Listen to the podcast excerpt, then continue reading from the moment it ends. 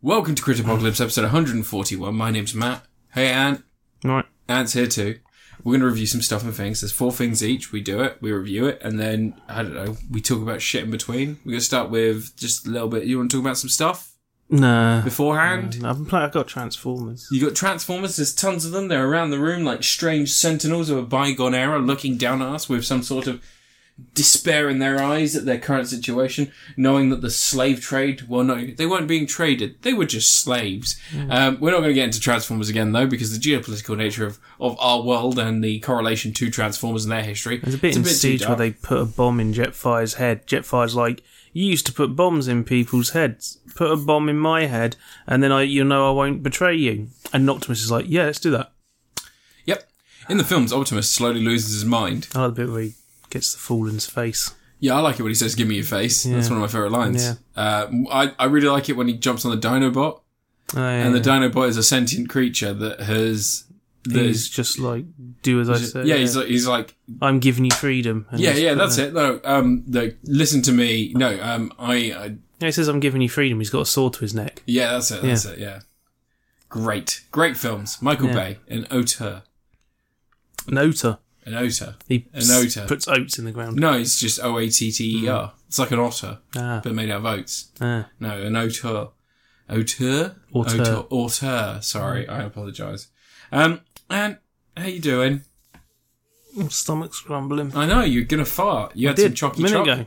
You had some chocky chock. You had a snack. You had a snicky snack before we started the started the podcast. yeah, you said to me. You revealed to me. You said I pooed myself several times today, and I can feel another one coming. But I'm just gonna stop. You know, eventually you just lose your will to resist. But if you're sat down, it won't go too far. You know what the Borg say? Resistance is futile. Yeah. In Hmm. the, The famous Swedish. famous Star Wars movie. They're Swedish, right? Yeah, they're Swedish. Yeah. Like Dio. That's a that's your joke from Star Trek Devo. First Devo. Contact. It's Devo, isn't it? Devo. Devo's not Swedish. yeah, they are. No, they're not. Well, they're not. They're American. They're from like Illinois or some shit. Oh, like Aha. Aha. They're are they Swedish? No, I, think- Swe- I think I don't know with I think uh, Aha. Aha are Swedish. No, Aber are. Yeah, ABBA is Swedish. Uh-huh. Yeah, and um, Dim no Dimbogi is from Norway. Who? Dimbogi. Who? They had albums such as Puritanical Euphoric Misanthropia. What? Everyone listens Never to mind. Dimbourg Gear. Anyway, and ah, we review stuff. We're gonna review some stuff. Right. Yeah, Yeah. yeah. You excited? I'm excited. I'm a little bit excited. Hmm. Just can't hold can't hold it in. I mean, come on. Nor can I.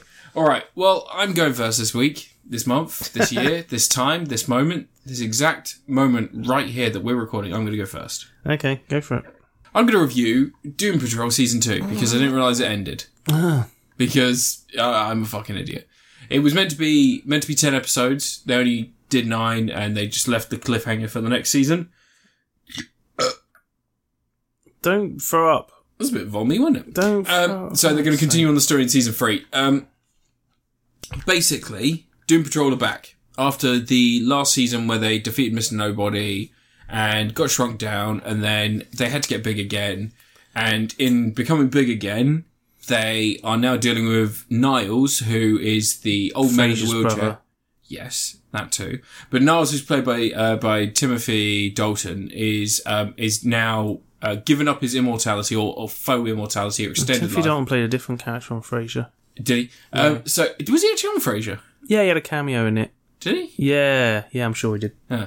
Um, but anyway, so yeah, so Timothy Dalton's given up his immortality and revealed to the Doom Patrol that each one of them was created in one of his early experiments to gain immortality. The reason that he wanted to gain immortality is that his daughter is blessed with longevity. He slept with her mother, who was an Inuit lady living living And now off he the beaten wants to track. Sleep with his Oh, daughter. no, no, no, no. But his daughter, because he slept with that Inuit lady, it was a combination of his magical history and the artifacts that he'd gathered and the things that he'd done to his body to already increase his longevity. Wow. He had, Isn't he in a wheelchair? yeah, yes, Yeah, he, kind of fucked that up then. yeah, he had accidentally in in in consummating his his love with this woman, he had accidentally passed on um, sort of a meta human trait to the child, and she has the ability to summon her imagination into into physical reality. Ooh, like Penny Crown.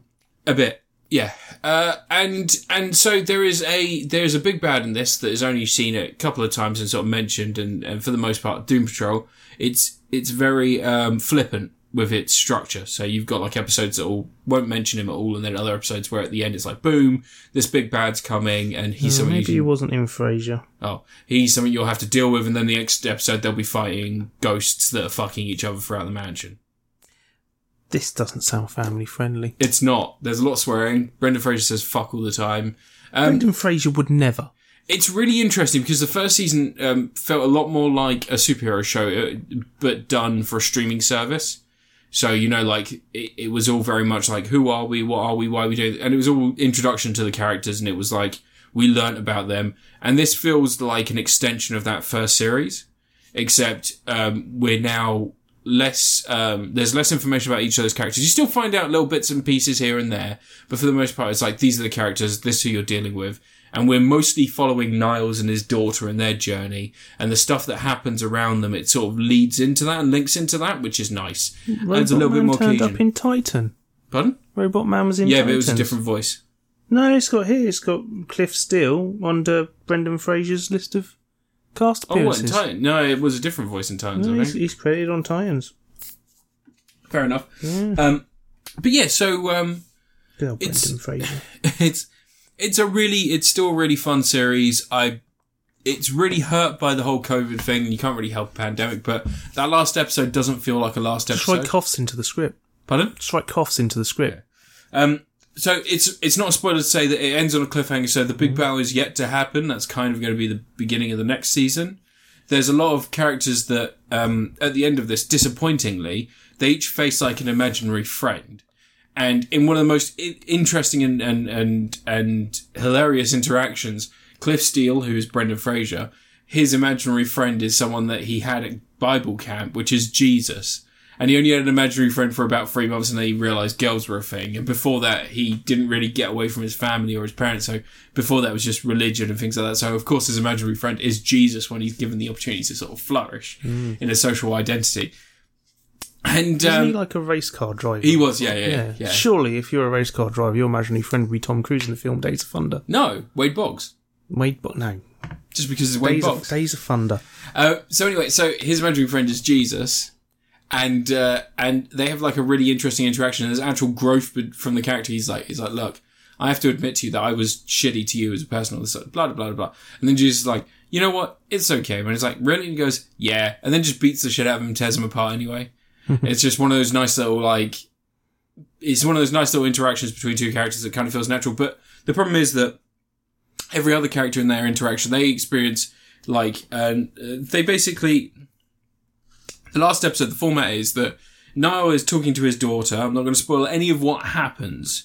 What I'm going to do is I'm going to talk about talk about Apart from the specifics of what happens, no, no, no, no, no, no. I won't go into specifics. I'm just giving the general idea. Yeah. So each each of the Doom Patrol meets an imaginary friend, except for um, except for uh, Crazy Jane, who is having an experience throughout the series. There's an ongoing thing within her psyche. Um, so Rob, uh, so um, so Cyborg, and um, oh god, what is her name? She calls herself the Beekeeper, but I can't remember her actual name. She's an actress. April Belby, she's in it. no, no, no. Um, she can stretch basically. She That's can April stretch. Belby. Is it? Yeah, from uh, Two and a Half Men. Oh right, the actress. I'm talking about the character You she's said you playing. can't remember the actor. yeah, I can't remember. She's the actress, as in that's her character in this, as she is an actress. That's confusing. Yeah, I know. Anyway, um, they both they both meet their imaginary friends, and they sort of have a growth moment as well. But it's not met with that. That's not how you win this battle, and that's interesting for a comic book show. But overall, everything's sort of interesting about this. You've got the the sex men, which are two people that basically, when there is a large amount of horny energy in one place, and this is, um, this is only a few episodes into into the series. There is a there is a woman who is trying to recall her past, and the only way she could do it is by experiencing Flex Metallo flexing his muscles to make her come. And he, he keeps doing it. She's like, she's like, more. I, I, I'm seeing something come through. More, more. And he keeps doing it and doing it and doing it. And because there's just this vicious build up of this meta sexual energy, random fucking ghosts, and I mean like fucking literally, like people just fucking are just floating through the house.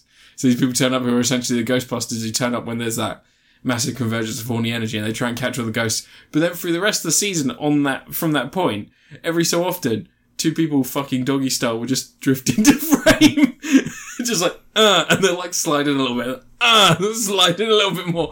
And it's just, Normal. it's just this weird little like, oh, okay, that's fine, whatever. And it- nobody acknowledges it from the first, and uh, I think there's one throwaway line where it's like, is anyone going to talk about the fact that it's like, yeah, we dealt with that a few episodes back, it's just, don't worry about it. just like, carry on. Um, but yeah, I'm still really enjoying it. They, they do deal with the Alan Tudyk thing, because obviously he's not in it, he's in another DC streaming series now, he's the Joker. For Harley Quinn, doing a fucking incredible job as the Joker. Ah, Um, but uh, so he's not in it anymore. Um, that's just a voice thing, though. You can do that from home, lazy bugger. yeah, but they like they do just say they're like they're like oh so what happened to this no one? It's like well, it doesn't really exist in this plane, so he got another job on a different show on the same streaming service as us. And they're like Hmm. what? and it's the beard hunter that tells them that, Hmm. which is even funnier because the beard hunter is such a weird character, but he seems to be aware of the fourth wall because he's been trapped in a painting the whole time. Ah, And being trapped within the painting, there's another dimension within the painting where there's these creatures that go. so he got to watch Crisis. kind of, kind of. He was safe from crisis. They're It's like, like, dimension. all the dimensions are all together now, even the ones we didn't bring into the Crisis on Yeah. the Earth's event. Imagine. Um, but yeah, no, it's. I mean, like in general, it's still really strong. It's still. Re- it's probably the most interesting superhero series that's on TV. Um, they get to swear all they want, and it feels a bit more like where you've got Harley Quinn, and Harley Quinn is is really fills that gap for animated adult humor. Um, which I think right now is is doing a better job than a lot of the stuff that's being produced by other companies. Um, whereas that fills that niche, you've got this to fill in the more mature and actually story driven. think think Zack Snyder's Justice League will have them say fuck. Oh yeah, yeah, I hope one of them says fuck. yeah. Superman. No Batman. I want Superman to say it. Batman. It's not shocking if Batman says it. It's not. That's cool. true because Batman shoots people. You need Superman to say it. Superman needs to be like fucking kryptonite. Um, He'd be like, "Fuck! I dropped the plate on my foot." Uh, but yeah, no, this is really good. It's again like none of these superhero series are perfect, and there is a lot of like meandering and and just there are choices made that that I thought were confusing, and they only serve to confuse the plot a little bit more. It'd be nicer if there's some more. If there was just a little bit more cohesion, they've they've dialed it in a little bit from the last series. Where the last series it was like, "Hey, look, the world's at oh shit, there's a there's a butterfly over here, guys," and then someone would wander off, and that'd be their story arc as they go and they fight a butterfly that turns out to be a donkey that's actually an inside out horse that they have to go and turn back around and it's like oh it turns out i'm in a mystical dimension now like that was kind of the first season in this it's like oh look i found i found this donkey it turns out the donkey is actually talking and it tells me that i need to go in that rocket You've been watching Shrek again. no this is like there's You genuinely stop Sorry, squeezing sorry. your bottle. There's genuinely some of that shit in this series, and uh, but like it doesn't hurt. It's really interesting. I've been really enjoying it, and it's the kind of thing that just because it's like, hey, look, here's Flex Metallo. That's why I compare it to Harley Quinn because Harley Quinn, it's like, hey, look, here's Doctor Psycho, and everybody's like, Doctor Psycho, like, oh, it's just a made up character for the series. No, that's like an actual character and stuff like. Um, you've got um the Queen of Fa- is it Queen of Fables? Queen of what's the what's who's the who's the woman who wields the magic book and she's a villain? Is it Queen of Fables? I can't remember. Um, but you've got like characters like that, and people think they're made up for the show, but then it's just they've they've DC just has like a literally dived into the DC DC canon and then just gone like we can use this. this and DC this has and like this. the widest collection of forgettable villains and Yeah. side characters imaginable. Isn't it so fucking weird that like of all they the people never give Condiment King his time. Yeah. No. of all the of all like this is this is just a little bit a little bit off off point but isn't it so weird that of all the things that we've had that have been focused on joker and trying to do something different with joker and, and trying to create this new joker the series that's done it best is harley quinn we've just turned around and joker's admitted like he's codependent on whatever woman he's with and if a woman's submissive then he'll continue to treat her poorly but if a woman has the slightest amount of spine those emotions are still real and he'll start falling more in line because that woman's making him. And it's kind of like, oh, so in actuality, he's the one who's dependent because there's something missing from him and he's the one who needs that other person to back him up. And it's like, oh, right. That, that, that makes a lot more sense than fucking Suicide Squad's version of the Joker or, or Jared Leto, uh, not Jared Leto, or uh, Jacqueline Phoenix and his, uh, his, his, whatever that Why was. do you want to make sense of the Joker? No, you don't want to make sense of the Joker, but just Yeah. all these people that keep saying, I'm doing something different, I'm doing something different. Like, you've got, oh, it's Joker, but he's Turn a up and gangster. squirt some acid from a flower and go, "Ah, ha, ha, ha," and then sing a nursery rhyme or something. Yeah, yeah. But yeah, That's it what I was want just from a Joker. it was just it was nice it was interesting and this again i think dc the dc universe i wish that it was a stronger concept when it was first born because you know then maybe some of the stuff would have a better ground to start on but it seems like they're they're twisting it around now making it hbo max so doom patrol's continuing harley quinn's continuing and um, titans is continuing but they're all going to be hbo max and dc universe Yeah, I is think going away I think you just get the DC things just included with HBO Max. isn't yeah it? which i think they should have done in the first Yeah, place that's what they do in America. They bundle together streaming services like because cable they treat it like packages. cable packages. Yeah, so you've got like a channel and you get this and you get. It's ridiculous. It's stupid, but it's the Everyone's model- like, oh, we can get away from all the cable deals and stuff, and then instantly just go and sign up to a million streaming sites. yeah, like I understand it if you if you're paying like 120 quid for your cable package. I'm paying more than that. Yeah, if you're in America, you're paying 120 quid for just your cable package, so you can get all your TV channels. And instead, you can spend ten dollars on this, six dollars on that, eight dollars on this, and then like another ten dollars on that. That's just over thirty quid, and you're getting the same amount of content. In fact, you're getting more content because it's stuff that you can pick and choose when you want to watch it, rather than being tied to. America doesn't make any fucking sense in the first place. I mean, look at their healthcare system. I will say that Doom Patrol has been a delight, especially considering lockdown and everything else, and I'm really enjoying it. I'm massively looking forward to season season three, which is not something I was I was I was skeptical going into season two because of season one being just it was a bit too wacky. Like I said, it just just missing out a few beats. Like they they didn't know really when to be silly or serious, and because of that, a lot of stuff fell by the side or a lot of stuff wasn't played out correctly. In this, there is a great throwaway little gag where they cut to a commercial for um, animal veg- uh, animal vegetable mineral man. You know the guy who's got like a velociraptor and his head's like partly broccoli and his fingers are like slugs and shit like that. He's an actual DC character. Um, he was made in the first season by accident, and in in like the mi- last half, you see him robbing a bank, and he's got a velociraptor, and he's trying to rob the bank, and the velociraptor starts biting him because he doesn't have control of it. So he gets caught by the police. They're Why, just like, wait, why would the Velociraptor bite him if he's made of vegetable? no, no, no. He's not fully like he's all things. That's kind of the point. Is he's like animal, vegetable, mineral man. Yeah, So he's a man as well. Still man. Still meat. they wouldn't bite his broccoli. But anyway, so um, so in this there is a cutaway gag where he's selling his tell-all book about his life. He's only been in in the series. It's only been six months. like, and he's just like he's like he's like, wow, I was really struggling with, it. and I was just like, perfect, perfect throwaway gag for that character. Move on. Same with the Beard Hunter. He's just he appears in one episode, and then like we're going our way, and he's like, cool, I'm gonna go my way and continue on my adventures. Like, good luck. All right, cool. You know, that's nice. I like that. Um, but Where's yeah, I- Condiment King? He's he's in Harley Quinn. Yeah, but he needs a starring role. He was in Harley Quinn. He's isn't he Kite Man's roommate or something? Probably though they'd hang out together. And Quilt Man. Quilt Man. Yeah, the guy who's got the patchwork quilt Oh, thing going on. yeah. And there's that kaleidoscope guy as well. I want people to take the spot seriously. Do you remember the spot from the sub- Spider-Man um, animated series, where the episode where it was revealed what happened to him and how he he got all messed up and like basically his entire existence is like this weird. He can't sleep anymore. He's mostly just dimensions and like there's a part where he like Spider-Man like throws his fist from him and it just goes through to the other side and he's like, "This is my life. This is my existence. You know, I'm like fucking all messed up now." Spider-Man's like, I could help you. And he's like, no, you can't because I killed your girlfriend with my machine later on. It's like, well, that hasn't happened yet. Don't worry about it. Spider-Man the animated series. Um, I give this Susan's Random. That's Doom Patrol Season 2. And your review? Susan Sarandon. Yeah. In what film? That's my boy. That's my boy. There I do. Best thing about that film. Right, you you you, you Yeah, I'm done. Do you know what I watched this recently that I, I'm not going to review, but I just want to quickly get your opinion on? You like the film Little Shop of Horrors, don't you? yeah. Little Shop.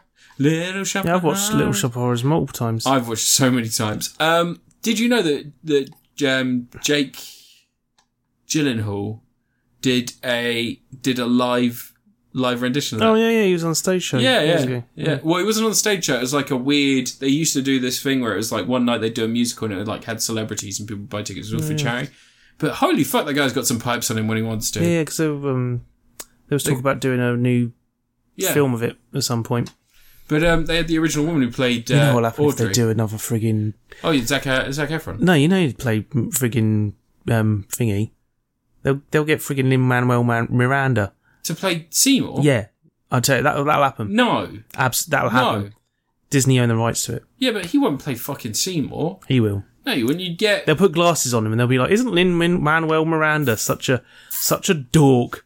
no, you won't get Lin And Scarlett Johansson as friggin' as Audrey. is Audrey and the plant. She plays both of them. Yeah, Audrey too. Yeah, Audrey too will be Who would Seth do the Rogen. voice? Jesus Who would Christ, do the voice? No, it wouldn't be Seth. it would be Rogen. Seth Rogen. Because you need someone who can actually sing, because that fucking original performance, who was it that played him? Guy, Mm. I can't remember. Feed me. Feed me. Feed me Seymour. Oh, such a good film. Alright, your review, Ant. Right, um, let's review Rambo: Last Blood. Oh, fuck! Did you watch it? Yeah, How?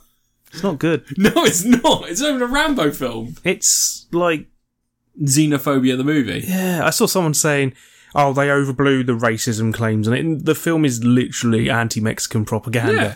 like fully. And there's the I'll, I'll get into the differences, but they um the film is essentially that Rambo he's gone back to his ranch at the end of the fourth film. That was eleven years ago. Yeah.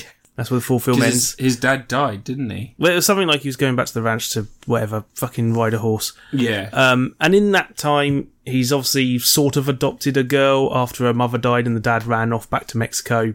and her grandmother. But he's got the grandmother there because she makes nice eggs. Yeah. He loves her eggs. Yeah. Gets all up in her eggs. Um, and she's like, I want to go find my dad. My old friend has told me where my dad is in Mexico. And he's like, he gives her the talk of not going there Yeah. without saying Mexico's a war zone, which is what he was said about Burma in Rambo 4. Rambo 4's great. I like Rambo 4 Rambo Oh, a lot. 4's a fantastic film. There's a key difference between those two films. Yeah, there's that speech where it's like There's also- where Julie Benz is going in and he goes, he goes, take any guns. She's like, Rambo 4's about something that Yeah. actually matters, whereas Rambo 5 is about, hey, you know, Mexicans, they're scary, aren't they? All Yeah. that crime. But, like, the thing bothers me. She goes to Mexico, she finds her dad. The dad's like, get lost, you bitch. I don't like you. Yeah. You look like your mum. There's a little moment where he's like, you look like your mum, you remind me of her, and then get lost. Hmm. And then her girl, her, her friend takes her to a bar and sets her up to get kidnapped by a bunch of prostitution runners. And then Rambo spends the next hour or so. thirty minutes. It's not that long. It's thirty minutes. Gets his ass kicked and he goes back to the ranch and then he comes back to Mexico. No, the last 20 minutes is all the whole, Is like, it- Home he's in Alone his tunnels. sequence. He's in his tunnels, But it's like, about an hour because it's about 25 minutes because I was watching it. I was, I was keeping track of the time. because it's like half an hour because he tries to take her back. He buries her and he's like, That's "I'm like gonna-" an hour into the film when she Is that dies. like an hour into the film? yeah. You're enjoying it so much. I really wasn't like. but, yeah, he goes there, gets his ass kicked. Paz Vega rescues him. Like, there's like they could have done some little things that could have made it slightly less horrible. Which like they could have done something where like the girl's dad maybe he told her to get lost because he knows he's a mess up and would be bad for her. Yeah. But when he finds out she's been kidnapped, he helps Rambo.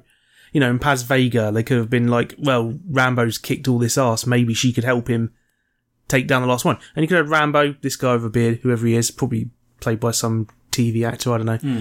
Um, and you could have had like something where not all Mexicans are bad. Some of them are fighting back, but Mexicans aren't. Mex- Mexico's lovely. And like they've got crime problems, but like So not does literally America. as soon as you pass the border. Like there's that sequence where she's driving. It's all like love, idyllic, lovely, idyllic countryside and stuff. yeah, it's like Montana. And as soon as she passes the border, it's like the buildings are destroyed. There's guys on the street smoking drugs, watching her go past. There's like frigging crime everywhere. her Neon tire lights all over bursts the out. place. She gets out. There's just needles in it. It's just like there's stuff like when when he lures them back, and it gives you the long shots of um, the border wall, and they all sneak under the border because you couldn't have them just bribe their way past the border guard because that would make the American troopers look bad. Um, and then that whole final sequence is just like I get what they're going for because it's one of the few things in the film that makes sense. Is yeah, Rambo's PTSD. He's building tunnels like the Viet Cong soldiers in Vietnam and stuff, and he uses a lot of Viet Cong tactics. I, I also read it- it as he's like trying to escape, basically. Yeah, his tunnels is just to drown out the sounds in his head, isn't it? Um, but he lets the girl have a party down there, which is like him opening up a little bit, which is further than Rambo's ever got before. Um, but the fact the whole final bit is just like traps, gore, violence, people being It's blown like- apart, like, and then he no, I don't mean just. But there's this one thing with this film is that we got a different version to the rest of the world. All the English speaking countries got this version, and all the non English speaking v- v- countries got a version that has a 10 minute pre sequence at the start where Rambo's a bounty man for hire. He's like fighting, He's a mercenary for hire who helps people. So like someone's been kidnapped and he helps them fight get this guy's wife back Oh. at the start. And there's a whole sequence where he's fighting American guys who have kidnapped some guy's wife and there's a Yeah. mudslide and stuff. And then it cuts back. Oh right. That's okay. why at the start he comes back and he's all like a bit traumatized by stuff because doing that mission's messed up his PTSD, Hmm. which is why he has that PTSD attack at the start. And then he's riding his horse, and that's where the film, that's where our film kicks Yeah, off. it starts off with a flood, doesn't it? Yeah, but that's all cut from the versions of the film we got. It's in the Spanish and Mexican one and stuff like that, just to make sure he doesn't hate Mexicans. He was fighting American guys at the start. One of the things that really irritates me is that there are a bunch of like different spec scripts for this, and I remember reading there's a Rambo where he takes on an alien, which sounds outlandish, There's a genetically engineered creature by the government. Hmm. Yeah. and that script is really decent. Like it doesn't need to be a Rambo film for it to be something they make. It could be a new Predator film. Like they Ex- could make an Expendables film. But like the problem with this is that the other script. So this is actually a combination of three different films that they wanted to make. Yeah, there was like some other script they brought and they. Tons of other scripts they Yeah. bought, and one of them was really interesting. He was actually taking on the coyotes, not the people traveling over the border. But apparently there was something to do with the Americans and the Mexican coyotes were working together to get people to come over, thinking that they were going to get like a better life in America to sneak over. Instead, what they were doing is they were immediately putting them in trucks, drugging them, and then cutting them up for organs, and then dumping the bodies Hmm. and making it look like cartel kills. And Rambo ends up ends up having the coyotes try and come over Yeah, his. but the his director land. wanted to shoehorn some racism in there. That's all it is. Do you know what It- other film he directed? what? That film with Mel Gibson, the one that has multiple names, uh, How I Spent My Summer. Oh, the one where he's in a Mexican jail. Yeah, uh, Get the Gringo was the other name they Yeah, gave it, wasn't it? That's actually not a bad film. Same same director. Oh right. What's his thing with Mexico? Well, no, that's really fucking irritating. Well, that's kind of the point. That film is indicative of an actual prison system in Mexico because they do have prisons where it's essentially like the doors the doors are sealed, but your family can come and live with you. Like you can have like and it, it- essentially they have like apartment buildings where people can live in there with their family if they're rich enough. And it's like this whole thing in Mexico where it's a, it's an older system where essentially like people were being people were being put away for minor crimes or like you, you know how like it's a misdemeanor to cross the border without ID. It's not a crime in the in the traditional sense. It's essentially a fine anywhere else. It'd be Yeah. like be like if one of us pressed the fire alarm button in a panic on like a lift, but there was no issue. You know, it's like twenty quid. Or like getting on a train without buying a ticket, twenty five quid. That's kind of what it is to cover the border in America. Um, so like the whole idea was that people would get caught and the American system would say they need to serve this amount of time and for us to be happy we need to make sure they serve it in your country because we don't want to pay for these prisoners so they built these prisons where they could essentially for misdemeanor crimes they could live there if they had enough money their family could move in live with them they could still actually go to work in some of them so it was like managed that well in that film they sleep on the floor it's all dirty and it's stupid and it's bad and like but the script's written by a Mexican bloke who actually went to one of those prisons went to one of the worst ones that's now shut down um, and the director just blew it over the top. But like lots of the characters in that, lots of the dialogue in that are still from the original script, and they're actually pretty Yeah, good. there's the same director. He's done a couple other things.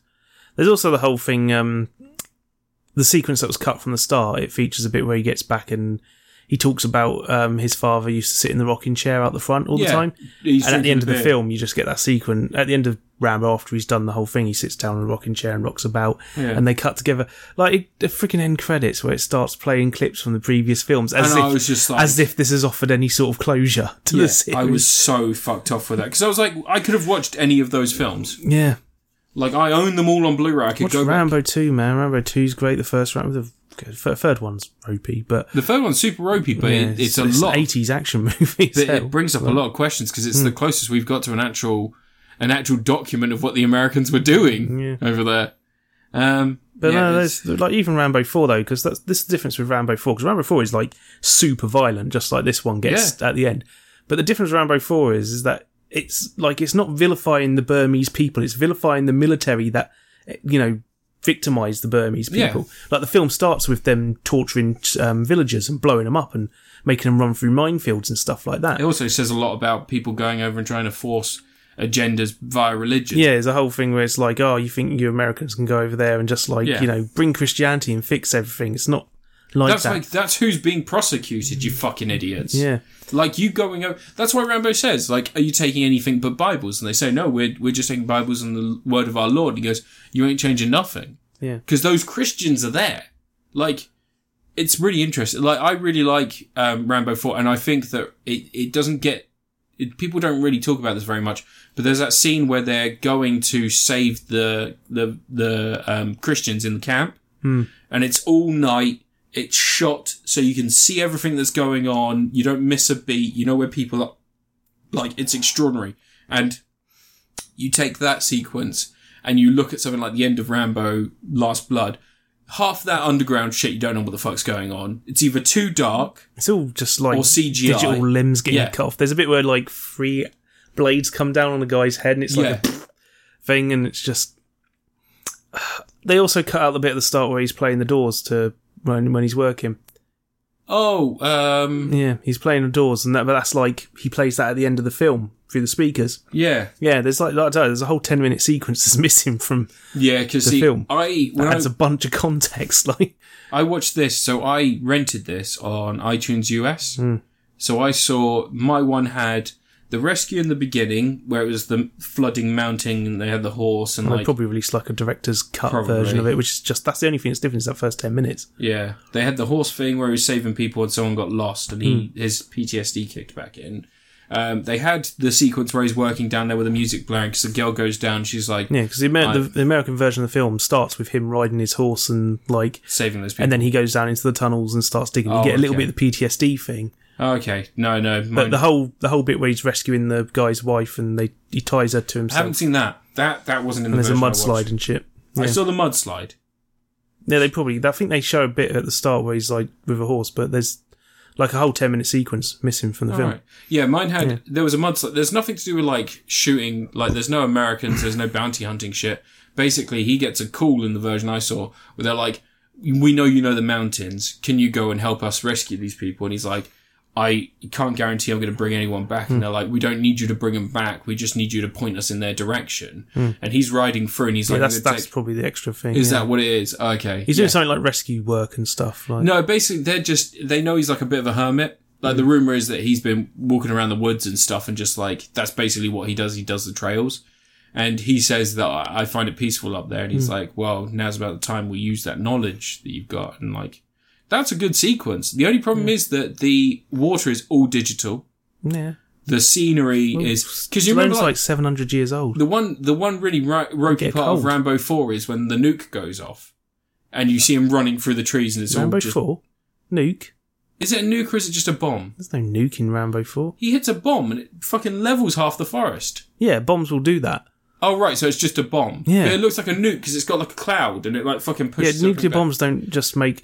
The reason you get a mushroom cloud when an explosion goes It's because off it goes in. because the explosion's Yeah. happened and the it air has goes been out and then it pushed comes upwards. back in. Yeah, yeah. Yeah, it's nothing to do with being nukes. It's just any bomb. Oh right, okay. No, I didn't realize. any bomb it of a was- large enough size will do that sort Oh of stuff. okay. See, I didn't realize that. I thought the bombs, depending on Why the would there be a impact. nuke in and- Burma? What? Why would there be a nuke in Burma? Yeah, Uh, Why would Rambo be in Burma? because Rambo wasn't in Burma. He was in Thailand. Um, he was trying to stay out of it. He was just fishing and minding his own business and Yeah, sailing his true. little boat. And then a bunch of British SAS types come along. and They're all like, "What's he doing? I don't like him." He's oh, a twi-" is it and Rambo's just like- McTavish?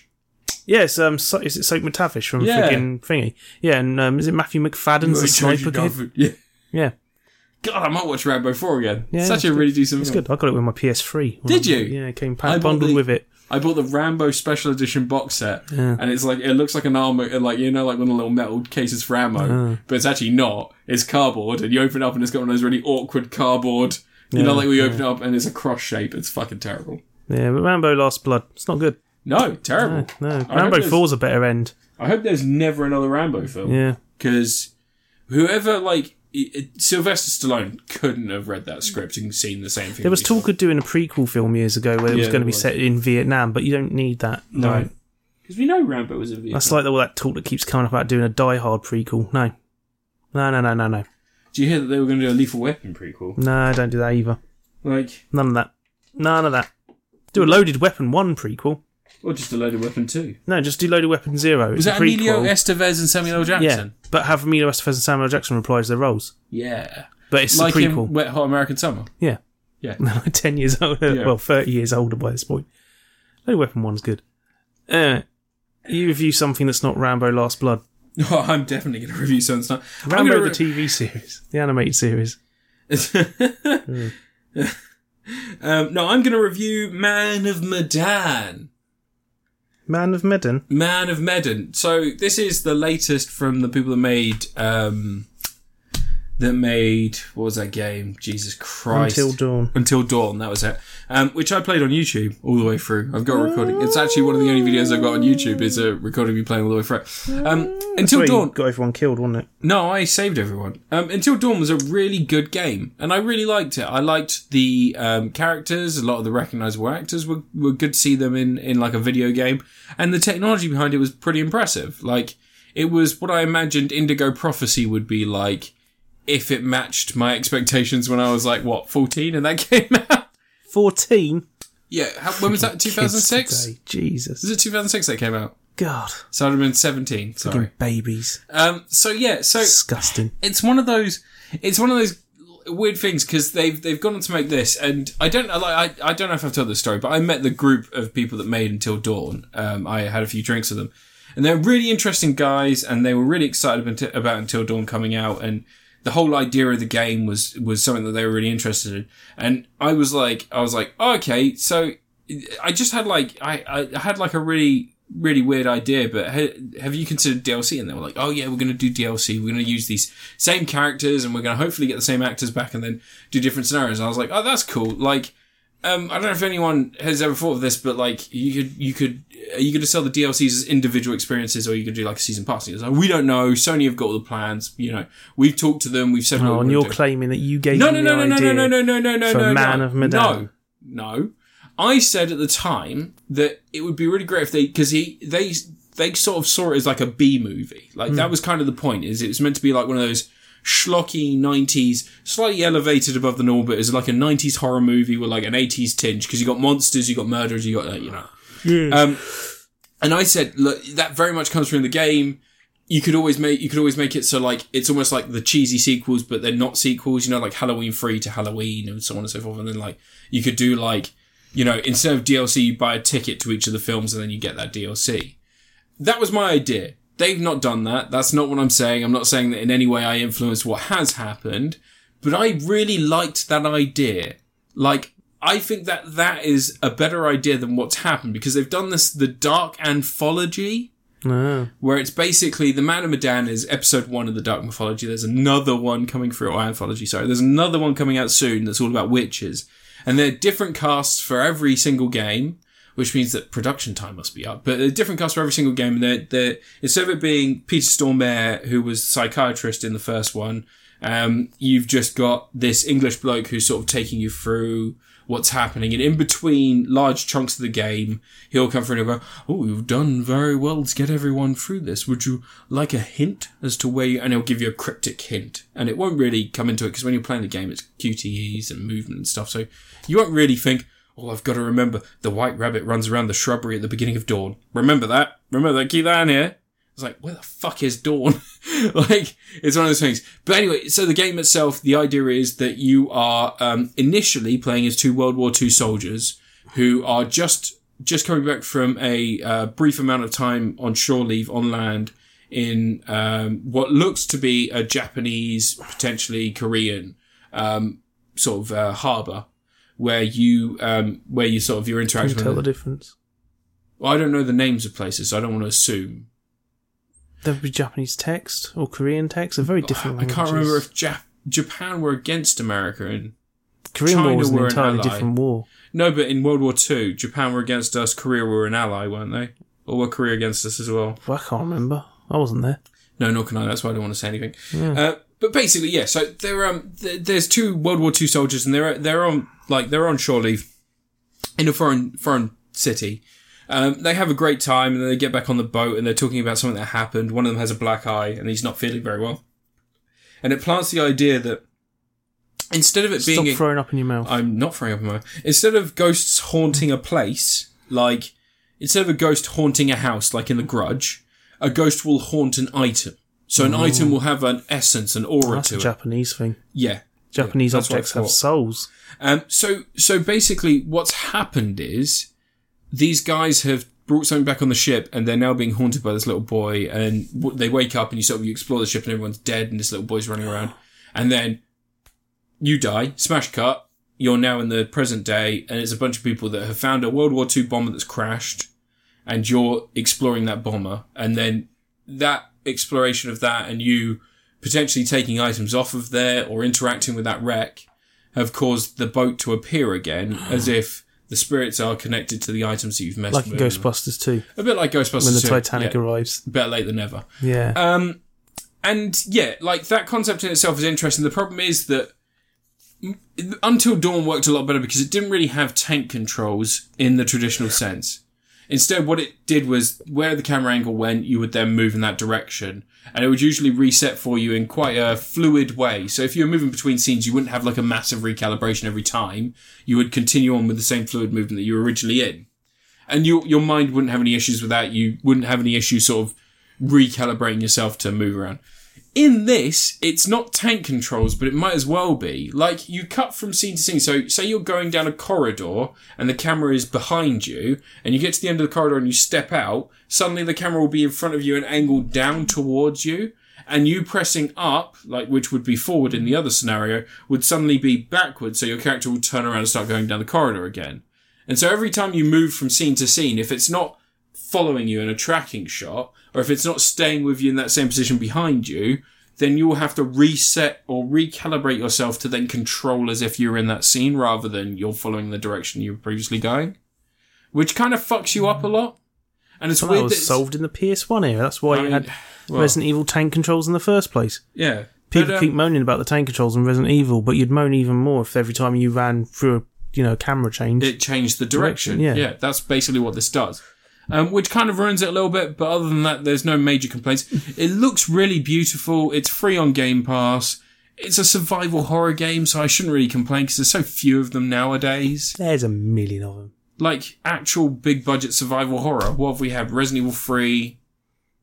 If you never played Minecraft with zombies on, Um, so yeah, so I mean, I'm enjoying it, but it's it's not really a great experience because of the controls and also the story itself. Like, it's very much a game that should be telling you a little bit, but it's just showing you stuff and expecting you to connect the dots. But it's that kind of thing where it's like, hey, you remember that story at the beginning? That means a lot more to this plot than you'd think. And it's like, that was like 20 minutes, and that was two hours ago what was I meant to get from that? It's like, well, here comes the combat again. You're like, this combat's fucking like basically. you got to in- stop drinking so much gin when you're playing games. You can't remember two hours ago. so combat combat in this basically is that you've got a recticle and you move it. An and- erecticle. yeah, you move the recticle and then it comes up with a QTE, so it's like R two L two, depending on the fist or what action you're doing. You sort of you don't do that any more than say two seconds at the beginning. It's like a mini game where it's like a training dummy. You're like yeah yeah yeah yeah, and then that's it. You're done. And then like like I said, two hours in, you're suddenly like someone's like. Well, quickly, watch out! And then it's like, oh, you- I press X, I dodged it. I press Y, I dodged it. Now you've got a combat sequence. You're like, oh, fucking hell! And you drag it, and you hit the button, and you're like, oh, I just about made that because now they've introduced this idea that everything has timing. Because in the beginning, when you're doing that dummy thing, you get so much time. It's really loose with it. As soon as you get like the actual the actual process in the real game, you get like two seconds. So it's like, quick, hit it, fucking do him in, and you're like, oh, okay, well, this wasn't really set as an expectation earlier. Um, but yeah, all in all, it's fine. It's it's just fine. It's not really enough for anyone who's not already interested in this to jump on. And it's not really like bad enough that I'd say that anyone who's interested in the genre of survival horror to avoid. But you know, that's life. Uh, I give it a. this is like a hard one because it's.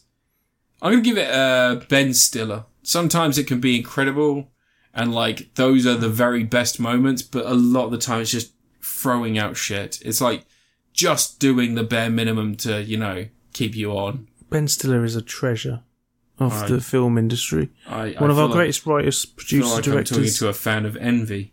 You, have you got a problem with Starsky and Hutch? Yes, Really? I saw that in a preview.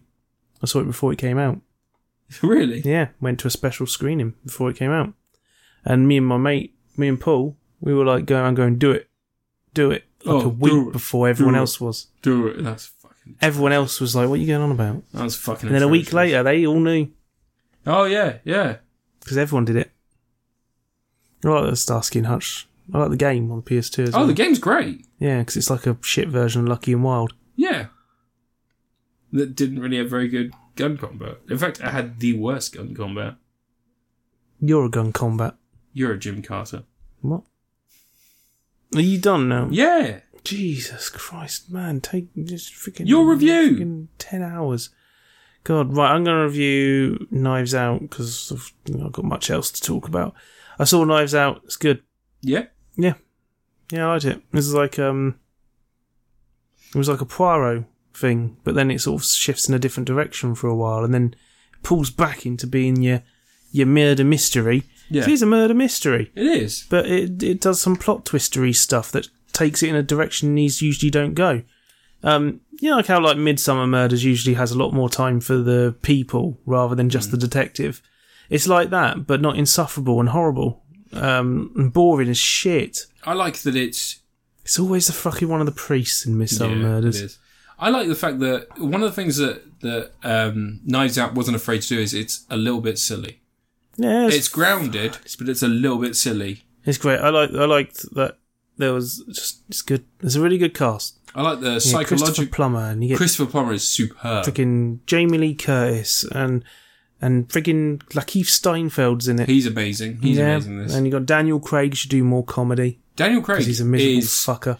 he is astounding. Like the whole cast, like you Hmm. can't. I couldn't say that one single person is bad in this. Yeah. I think Tony Collette maybe plays up a bit too much, but in all honesty, she's kind of superfluous to the plot anyway. I don't think you needed her as like a character in it. Nah, yeah, gotta have her. She's the hanger on.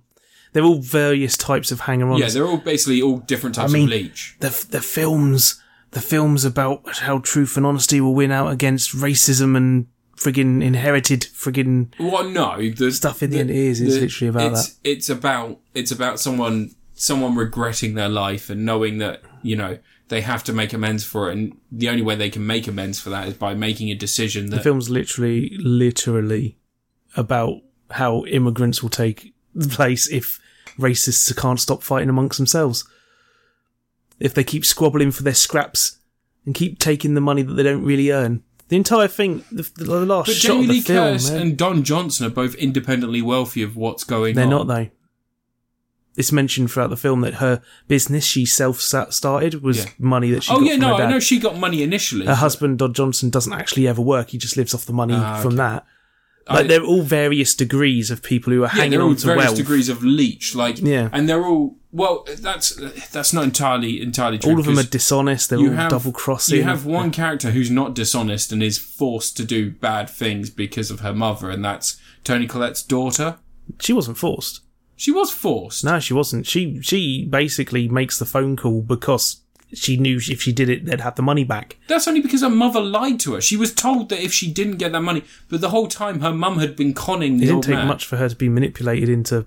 it's the scene is shot so that she is a victim. Hmm. Like it pans round, and she's having that phone call, trying to sound sincere but coming across as passive, and it's the entire family looming over her, making sure she does the thing. Yeah, That's not someone doing something of their own volition. she That's did it on purpose. She's No. just as bad as the rest of them. no, she didn't. That's why. That's why she's the only person who comes across as actually having. And she just wants to get high and go to school. And her mother fucked that all up for her. Like that's why I say Tony Collette's like a superfluous character because her daughter is a victim as much as as much as um. What's the name of the woman? Mara. Mara. So you haven't paid attention. She's a victim as much as Mara is because her school is fucked by the fact her mother got greedy and then started double dipping. If she didn't do that, her daughter would have gone to school, gone on to do something, and nothing would have changed. The problem is that the mum is the lecherous person. That's why the daughter's meant to be sympathetic as well. The daughter hangs out with her head, like, like basically just Ma- uh, Mara and who's the woman that helps them? I can't remember The- the, help lady. The Yeah. maid. She hangs out with those two because she doesn't like the family. She Hmm. wants to distance herself from it. But Chris Evans is a fucking revelation in this. Yes, standard Chris Evans He's being an so arsehole. good. He, plays an arsehole all the He time. is He's good at being an so arsehole. fucking good in this.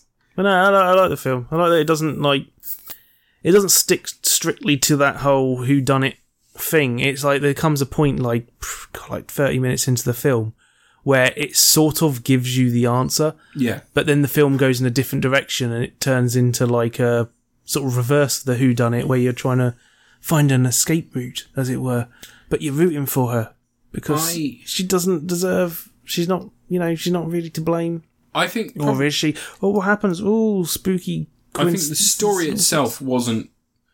The story itself is just a bog standard murder mystery, and then it turns out that someone that we're following is somehow involved. But at no point during the film did I think she did it, or any of the leads that we were pointed to did it. I always thought that it could be any one of them, and it was kind of a clue situation. Like they were saying, it wasn't until the last forty minutes you sort of get the idea that someone did do something yeah yeah yeah and I think that they cleverly shot it and wrote it so you get the feeling that she keeps doing stuff because she thinks she's the killer, but she didn't kill him. I kept spoiling the I, entire film for people I did keep thinking that it was a fake knife. Because you know the line at the beginning, it's like he couldn't tell a real knife from a fake that's the one. payoff later I know, but I thought Chris- Christopher Plummer was actually still alive. I thought that was going to be the payoff. Like they didn't know blood the- everywhere Yeah, I know, but like you can fake that. He was a murder mystery writer. Like the whole thing the is blood that- squirted across the room and got on her shoe you can still fake it. yeah did he did he have the time to set up Yeah, a pump You'd have that ready if your family were Mm. that fucking awful.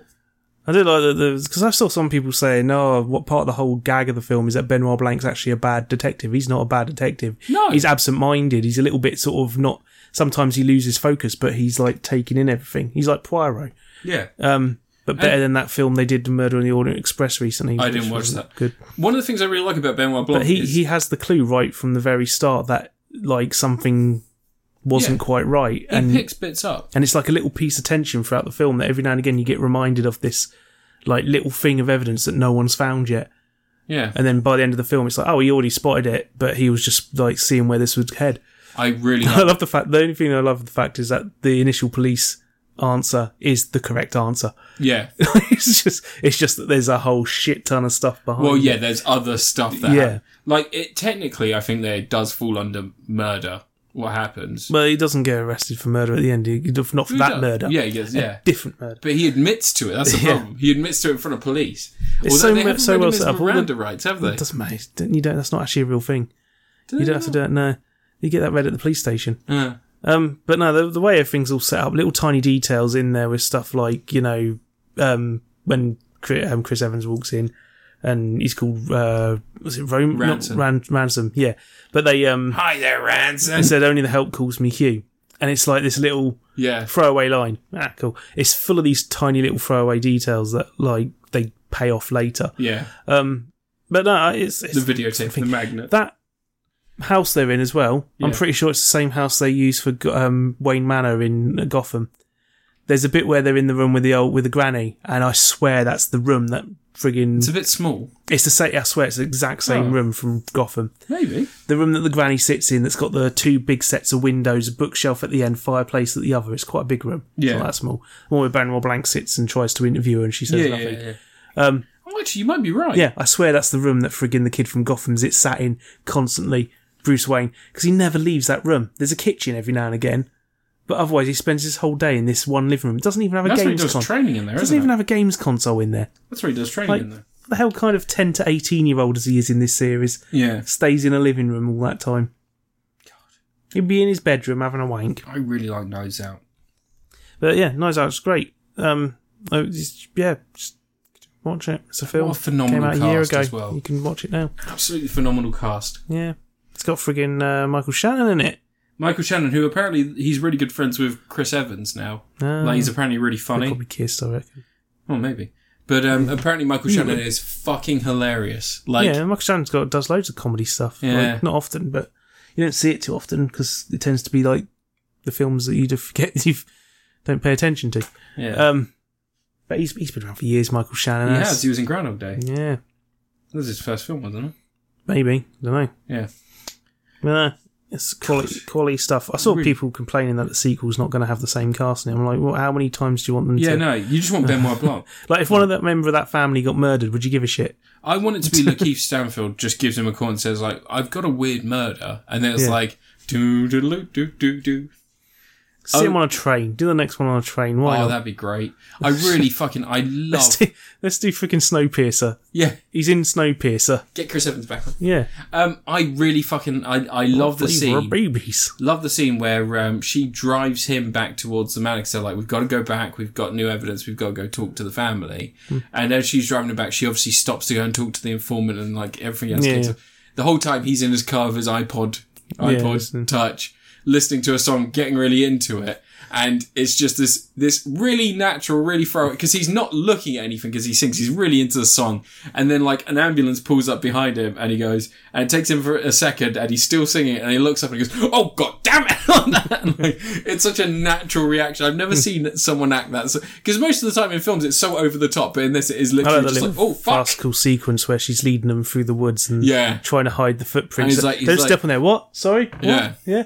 And you see him in the background. She picked up the bit of wood Yeah, that broke off and froze froze it. Fuck it up. like, It's so good. It is really, really good, and I love. I genuinely love the end. Like, I like any film where someone's like, "Ha ha, I've got away with it." It was, and then it's just like, it's just like, oh, by the way, and then like, because in this there is there's a very natural way that they they spin it for you, and I saw it coming as soon as the phone call happens. And I, I'm not being specific about this in any way, shape, or form to avoid spoiling it for people that haven't seen it yet. But as soon as that phone call happens, I was like, "Oh, I know what's going on. yeah. I know what's going on." Twigged. Well done. Yeah. I um, I knew exactly what's going on because I didn't I didn't pick up on the clue that you mentioned earlier. I was one of those people as soon I was as suspicious when she said, Yeah. when, when stuff I, happened. it's you and I was like, ah Yeah, there's there's certain things that I picked up on. I picked up on the grand saying, "Oh, ransom's back again." yeah. Is that you again? And I was I like, picked up on "Again?" that because I thought that yeah, I had I had I had a belief that it but it might have been Michael Shannon Hmm. based on some bits and pieces throughout because they do very very clearly they set up that he is pissed off and like he's fed up and like he's he's very much the person who has the most to lose in all of this. Like he is the person who is the biggest leech of the family because he can't do anything himself. That's kind of the interesting thing about Michael Shannon's character is he is such a leech because he can't do anything by himself. The only money he can make is off of his father's estate. He can't do anything with his father's estate because he doesn't own the rights. He only manages the rights, and any decision goes through his dad. And they're like, "We've released in forty-two countries," and, and the dad's line is, "I've released in forty-two countries." you're yet to write your first novel and he goes he goes why would i write when we've already got a writer in the family and it's like it's very clearly like you're useless you know and he's got the moon boot on the whole film but it doesn't really explain why he's got a moon boot he's just so weak that he's breaking all over the place Yeah, it's just a fantastic character. It's, it, one of my favorites is Michael Shannon, and I fucking love his interaction with Ranson, where he's like, "Why don't you have another cookie?" and he's and Ranson, it, it that fantastic scene where he's like, "Eat shit, eat shit, eat use shit, it." eat shit, eat shit." It's like, "Oh, ha, ha, eat shit, ah, I will not eat shit," and like all this other stuff, and he just smiling, yeah. like, oh, and also, um, also the the. Now I'm going to ask you a question, and you can't lie to me. Uh, because you just ate a bowl of beans and bratwurst and, bre- and bread. And I'm like, oh, well done. Well done.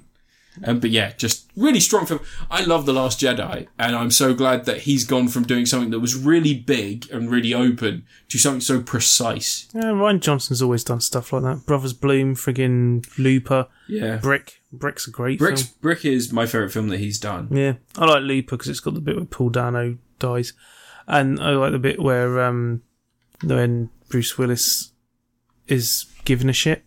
I like Brick just because it taught me about botulism. No, And also, what teenager doesn't know that a brick of cocaine is a thing?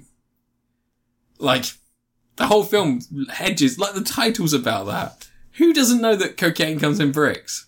cocaine comes in small plastic dolls you melt down. Not if you go to the right people. Hmm. Make a house out of the fucking bricks. Um, but yeah, Let's do a sequel to um, when Knives Out sequel comes out, and it's like Benoit Blanc teaming up with Joseph that would Gordon-Levitt. actually be really good. Brick. I really enjoy Have that. Joseph Gordon-Levitt be like some detective, and they're like butting heads. Joseph Gordon-Levitt's like the hardened Yeah, detective. I actually wouldn't mind that. Yeah, Yeah, all right. but yeah, it's it's good stuff. That I, I liked. I liked it. I'll probably watch it again some point. Yeah, I've I watched it since I saw. I went to the cinema to go see it. It was one of the last. Well, not one of the last. It was last year, wasn't it? Well, it Mm. was December. It was like November, wasn't it? November, Yeah. December it came out. Because I think we got it like a couple of weeks after America, didn't we? Yeah. I One think the of- last film I got to see in the cinema was The Hunt. Oh, wait, maybe Underwater? I can't remember what I saw last. Yeah. Star Wars, probably? Yeah, probably. Yeah. God. I was in Amsterdam. That's I the saw- only Star Wars film I've seen only once in the cinema. Did you? I saw it in Amsterdam. I still fucking, I'll never forgive myself for uh, taking space cakes and watching fucking cats. You see, Jason Derulo thought that Cats was going to Jason be a massive Derulo. hit and change the world. yeah. He's a fucking psychopath. He's so good in that though. He's probably the best character in it. Yeah. All right. Um, is it my review? Yeah. I'm going to Third. review y- y- since we mentioned Joseph Gordon-Levy. I'm going to I'm going to review his latest streaming hit on Netflix, Streaming shit. Project Power. Oh. And I'm going to ask you a question. What would you do if someone offered you unlimited power for 5 minutes? Be a bit of a waste of time. Five minutes is enough to get anything done. Hey, that's not true. Galaxy Quest, we learned that five seconds is enough to make take back one decision, to do something great, to reverse one mistake. Galaxy Quest is a good film. It's a though, great so- film. Um, so, in Project Power, the idea is that you can take a pill and it unlocks a latent superpower in anyone that takes it. The catch is that you can't choose what superpower you get, and everyone just has one. So, if you if you took the pill and suddenly you could climb walls, you could climb walls for five minutes. If you took the pill again, you'd climb walls for five minutes again. You can't change your power. You can't increase the strength of your power. You just literally have that power, right? Okay. There are people with good and bad attributes. So some people will take it and their power will be that they have unlimited kinetic energy. So they could run faster than anyone else or they could punch harder than anyone else. But the Mine problem would be is- that I could piss for five minutes. but the problem is that their bodies can't contain that unlimited energy, so they just explode on the spot. Yeah. Like, uh, there are people that take it and they suddenly are able to shoot fire, or they're able to catch fire. But the problem is their body doesn't change so drastically that it's made to be on fire for that period of time. So it's essentially just like their cells are on fire and exploding, and they're just like, oh, great, this is me now. Uh, for five minutes anyway. And there are other people, they take it and they, they can, they basically can, um, control ice. But the problem is their body, yeah, again, hasn't changed enough for them to, you know, be able to survive sub-zero temperatures. So they just start freezing to death. It sounds like a bad idea. Well, yeah, it's a super bad idea because it, it's enough that, you know, it's enough that you could use it in a similar way to drugs in other films. So, like, you know, how sometimes people take PCP and they say, oh, I thought of six cops because I didn't feel anything. And other people take PSP, uh, PCP and they, sorry. So other people take PCP to the same dosage and they, they overdose. They just die. Hmm. You know, it's kind of like a, a, it's a metaphor for drugs in general, using a But very this is literal about how drugs are really cool. no, they aren't. They're not treated cool. In fact, a lot of it is uh, sort of. It's almost like the idea of crack cocaine and, and how crack cocaine affected black communities. Like a lot of people said that it was the government producing a drug that was cheap so they could kill people and they could they could essentially just keep impoverished areas impoverished and Yeah, introduce I something. use cocaine was the white guy's drug. yeah, cocaine was a white guy's. go- Crack is the is the It was weed synthetic. for black folks. That's what they always associate is, with black So folks. Mm. crack cocaine is like a synthetic version of that. It's like PCP. That's why I'm this why I'm using it. Anyway, so um, so in Powers, Mm-hmm. Joseph Gordon-Levitt is a cop who is fighting these. e- Essentially, there is one area that's being affected by the drug. It's being provided to drug dealers in the area for free, and it, obviously, drug dealers don't deal with the most savoury characters. So a lot of these people are popping the Mm. drug and causing chaos. So Joseph Gordon-Levitt finds out, and he basically, at some point before we meet him in the film, has taken the drug and found out that it gives him hardened skin and increased strength. Right? So, Uh, oh, so he just took a Viagra. yeah, essentially. hey, So in one of the Boom, most boom. in one of the most interesting sequences of the film, someone has taken the pill and they've robbed a bank because their s- their power is that their skin just gets covered in this weird translucent goose. They can essentially be um, it it bends lights. They can just be invisible. oh, So they've robbed a bank. They're running off with this stuff, and Joseph Gordon-Levitt has taken his pill. And just before the big chase starts, because they do have like a quite nice little foot chase through the town, he gets shot in the head. And what happens is that the bullet, you can see an impact where the bullet hit, and his eye actually starts like where the concussion of the the concussive force of the bullet hits his body. His eye is still affected, and there's blood drifting into Hmm. just around his pupil, like you've been punched in the face really hard. You know, like where the blood vessels pop and uh, and that's and that's basically he's he's mostly bulletproof. If he was to take multiple shots, it'd probably kill him. The concussive force still has an effect on his body because again, your body doesn't fully adapt to these. It's not like X Men where your mutation is that your body becomes this thing that's meant to control everything. It's instead just something that you're suddenly Sounds introduced. like to. there's too many downsides to this. Oh, Oh, there's so many downsides. So silly. so there are two main characters. Joseph Gordon-Levitt is one, and he is working with a young girl who is a drug dealer who is dealing drugs to pay for her mum's her mum's medication. She has a cousin named Newt, which is Machine Gun Kelly, who we're introduced to in the beginning. He is given a supply of the drug and told, "Sell it. This is free to you, but we want you to sell it to people, create a market for it, but you've only got a limited time to do that. As soon as as soon as I choose, or as soon as we're done here." I'm going to withdraw and I'm going to take the drug with me and you won't get any more. Do you know Machine Gun Kelly has a pinfall victory over John Cena? Really? Yeah, I don't care. Anyway, that, would- that shows he's a tough guy. anyway, so Machine Gun Kelly is giving it to his to his nephew so that she can sell it on the streets, and she is selling it to again make money. She is also happens to be Joseph Gordon-Levitt's dealer, so he's buying most of the stuff that she gets off of her so that he can use it on the streets to fight crime when he's out on his job. Because if there's a superpowered person, he wants to be there. He pops a pill, he goes and he becomes his bulletproof, slightly stronger self, and he goes and he fights the crime to even out the balance, to balance out you know everything that's going on. Meanwhile, um, Jamie Fox is a character named the Major. He is an ex-military. Uh, he's an ex-military major, I guess, but he's ex-military, and he is searching for his daughter who was kidnapped. His daughter's kidnapping seems to coincide with these powers coming about and these pills being made available. So it seems like he will need to get to the bottom of that to find out where his daughter is. He also interacts with the young drug dealer that's helping Joseph Gordon, young schoolgirl, and happens to save her a couple of times. And also, he uh, he explains to her what he's doing and why he's doing it, so she helps him as well. Needless to say, they come together to find out the shadowy organization is releasing the pill into the environment in sort of like a test capacity to find out how they can market it and also to test new strains of it. So every time there's going to be a new issue, it will be either it will last longer or it'll be more refined, so there'll be less side effects. And if someone has a bad power, there will be a way of counteracting it. Basically. So that's, that's the plot of Project Power, right? It's about 15 minutes. about 15 minutes to explain that. It's so much more cohesive than Bright, which is nice. It is gory. Not written by a sex offender. it's not written by a sex offender. Hang on a sec. it can be quite gory, which is really nice because it does feel like um, I was saying to you before the podcast. It feels like a, a mid '80s to mid '90s schlocky B movie. Like if you if you made it back then, there probably would be a few effects you couldn't do, but for the most part, you could tell the same story potentially with the same character, uh, same actor. Well, actually, no, not Joseph Gordon-Levitt, but you definitely get Jamie Foxx in there. Um, one of the things I find is Jamie Foxx is, is charismatic as fuck. He's really good. He's really interesting and he does what he can with the script, but the script is often quite crap.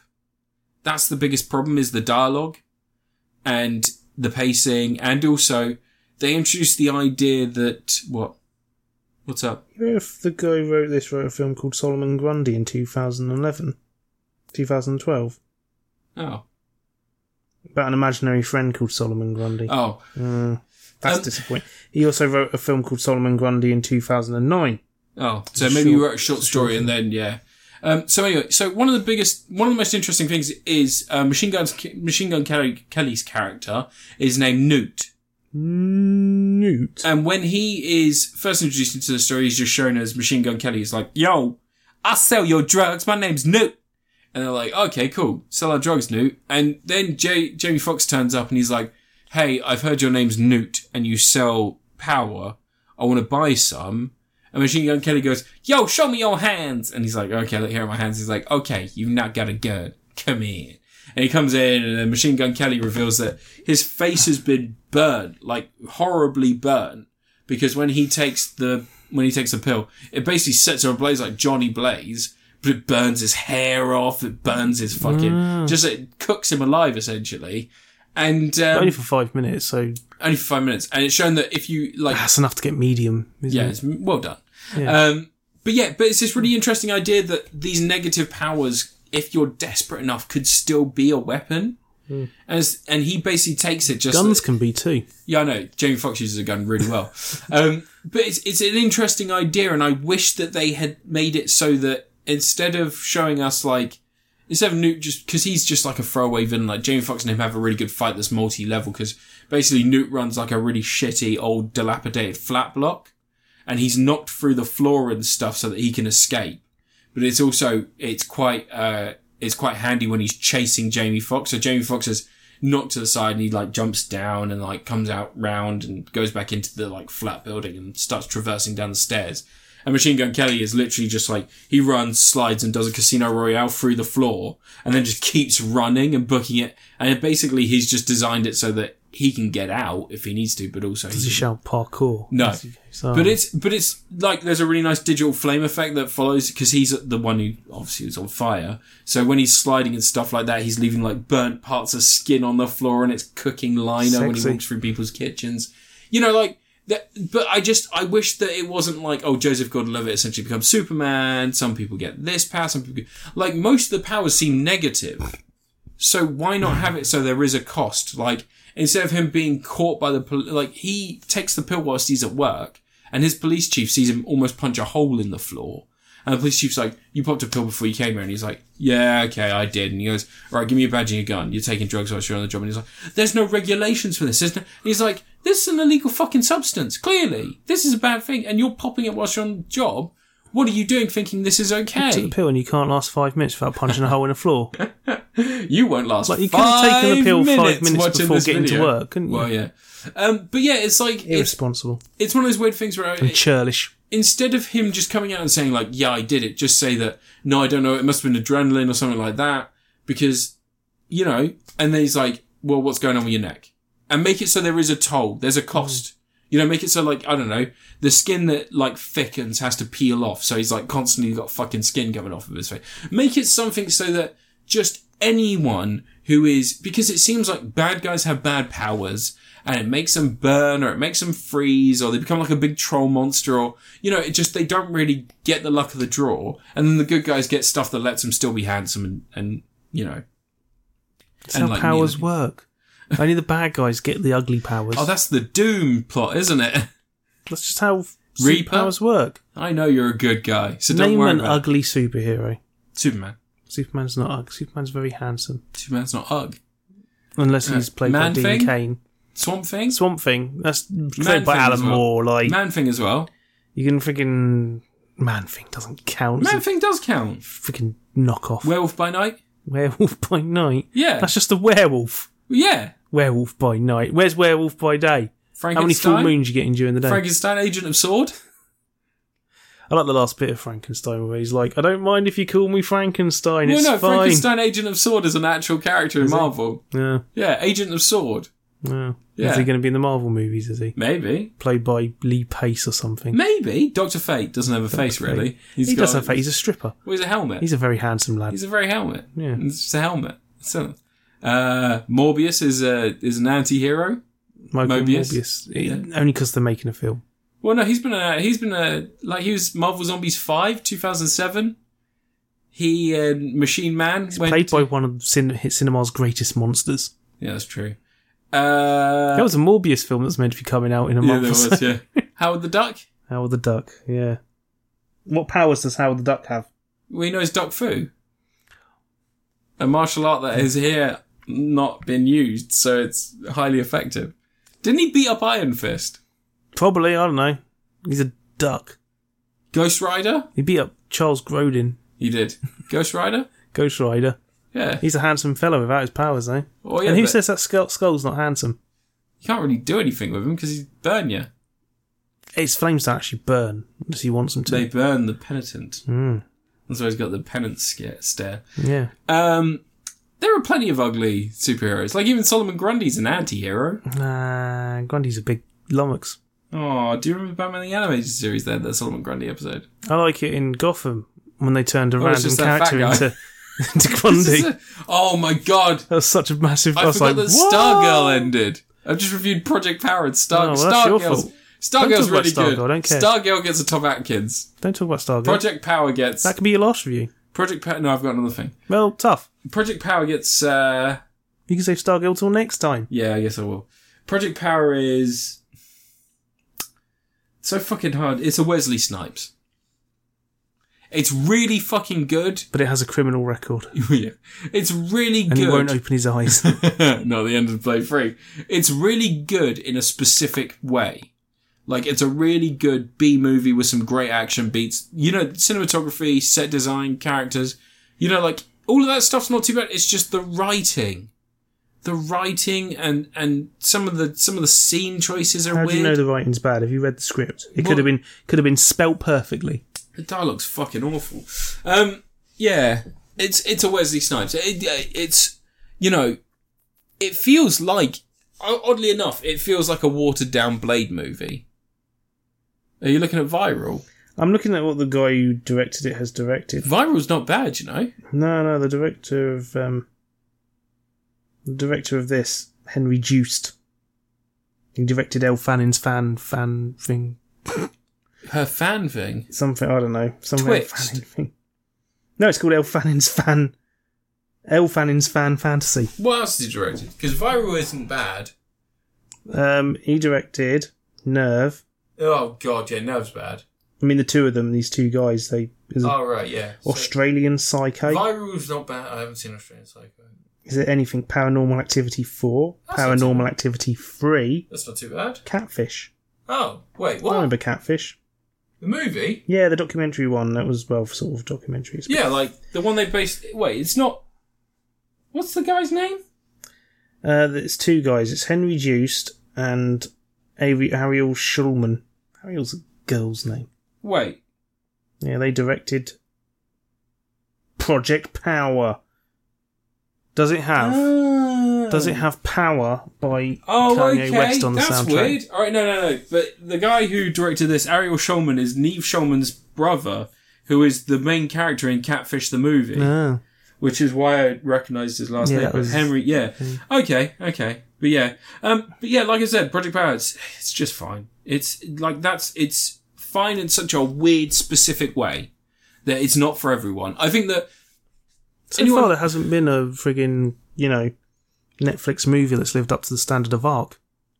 what Ark was great. Oh, the one with Robbie Amell. Yeah, You know what, right? I mean, sure, you had Annihilation, and you had that, you know, other films, Marriage Story. Irishman and whatnot. Marriage Story. But really, Ark, time loop story, and it's not Groundhog Day. Talking about Netflix, right?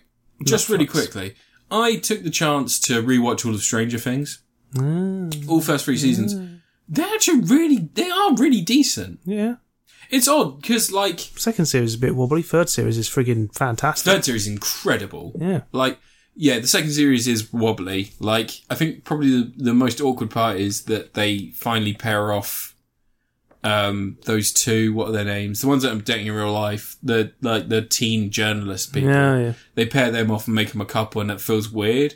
Um, just because they're like, oh no, we're not going to do it because Daddy tells us we're into each other. It's like just you know you're going to fuck.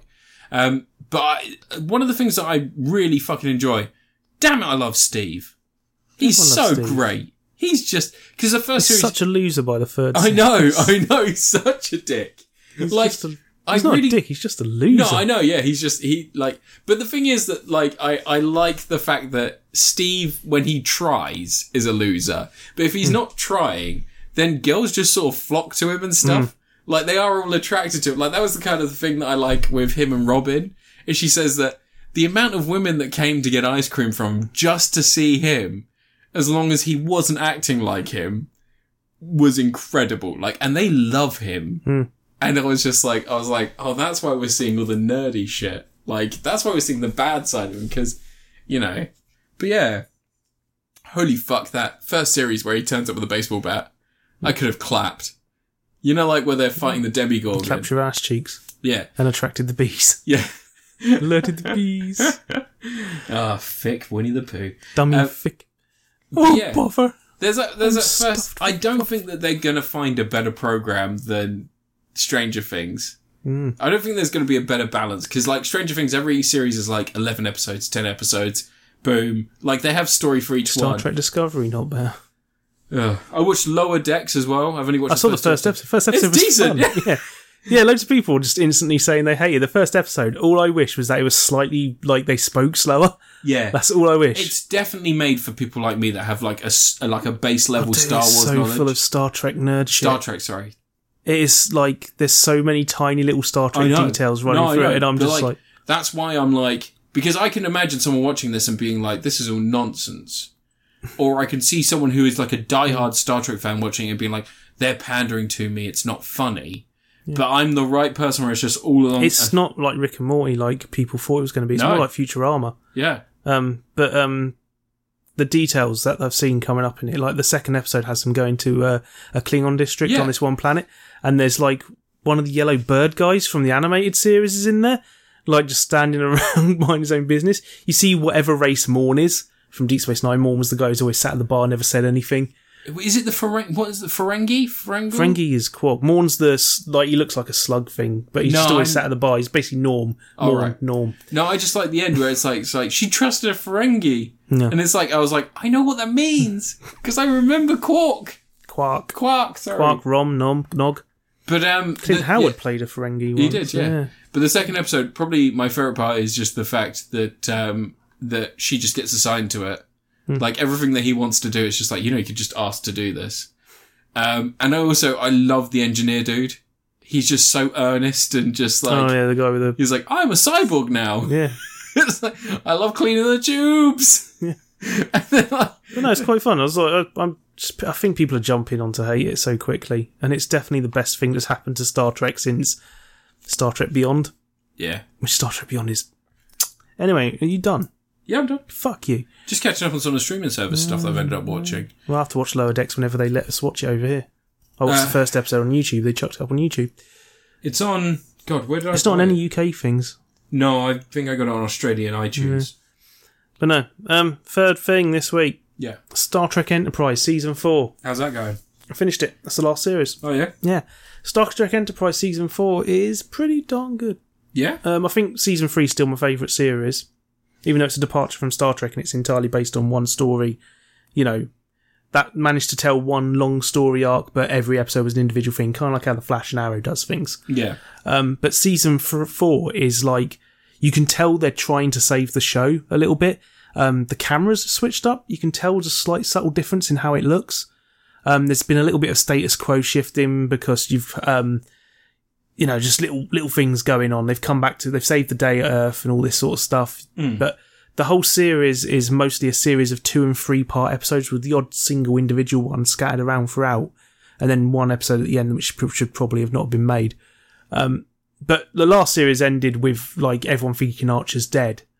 Um, and they're all like, "We saved the day, but Archer's been killed in this big explosion." And then he wakes up and he's in like Nazi Germany or some shit. Yeah. Um, turns out that he's actually in America, and some aliens have travelled back in time and helped the Nazis invade America. They've given them weapons so they can, you know, have an advantage and all this sort of stuff. Like in And it's basically because they want to do a bunch of stuff so they can get back to their own time. Apparently, their time travels one way, the technology they have. okay. But by travelling back in time and letting the Nazis take over America, it stops Starfleet from ever being formed and all this sort of stuff. So, you know, in the future, Federation will be gone and they can win a war. Um, but I, that those first two episodes were really fun. Just like, you know, alien Nazis and shit. yeah. Like, it's always fun watching Nazis getting shot. You can't go wrong I with it. love it. Yeah. Um, but throughout the rest of the series, there's a bunch of other multi-part ones. They do an episode where there's um, Brent Spiner's in it, and he's playing one of Noonien Sung's descendants. Okay. I guess grand great grandparent Yeah. or something. And he's a criminal at this point because he's been messing around with genetic engineering um, here, because genetic engineering's outlawed in the Star Trek universe because of what happened with Khan in the nine in 1996 Yeah.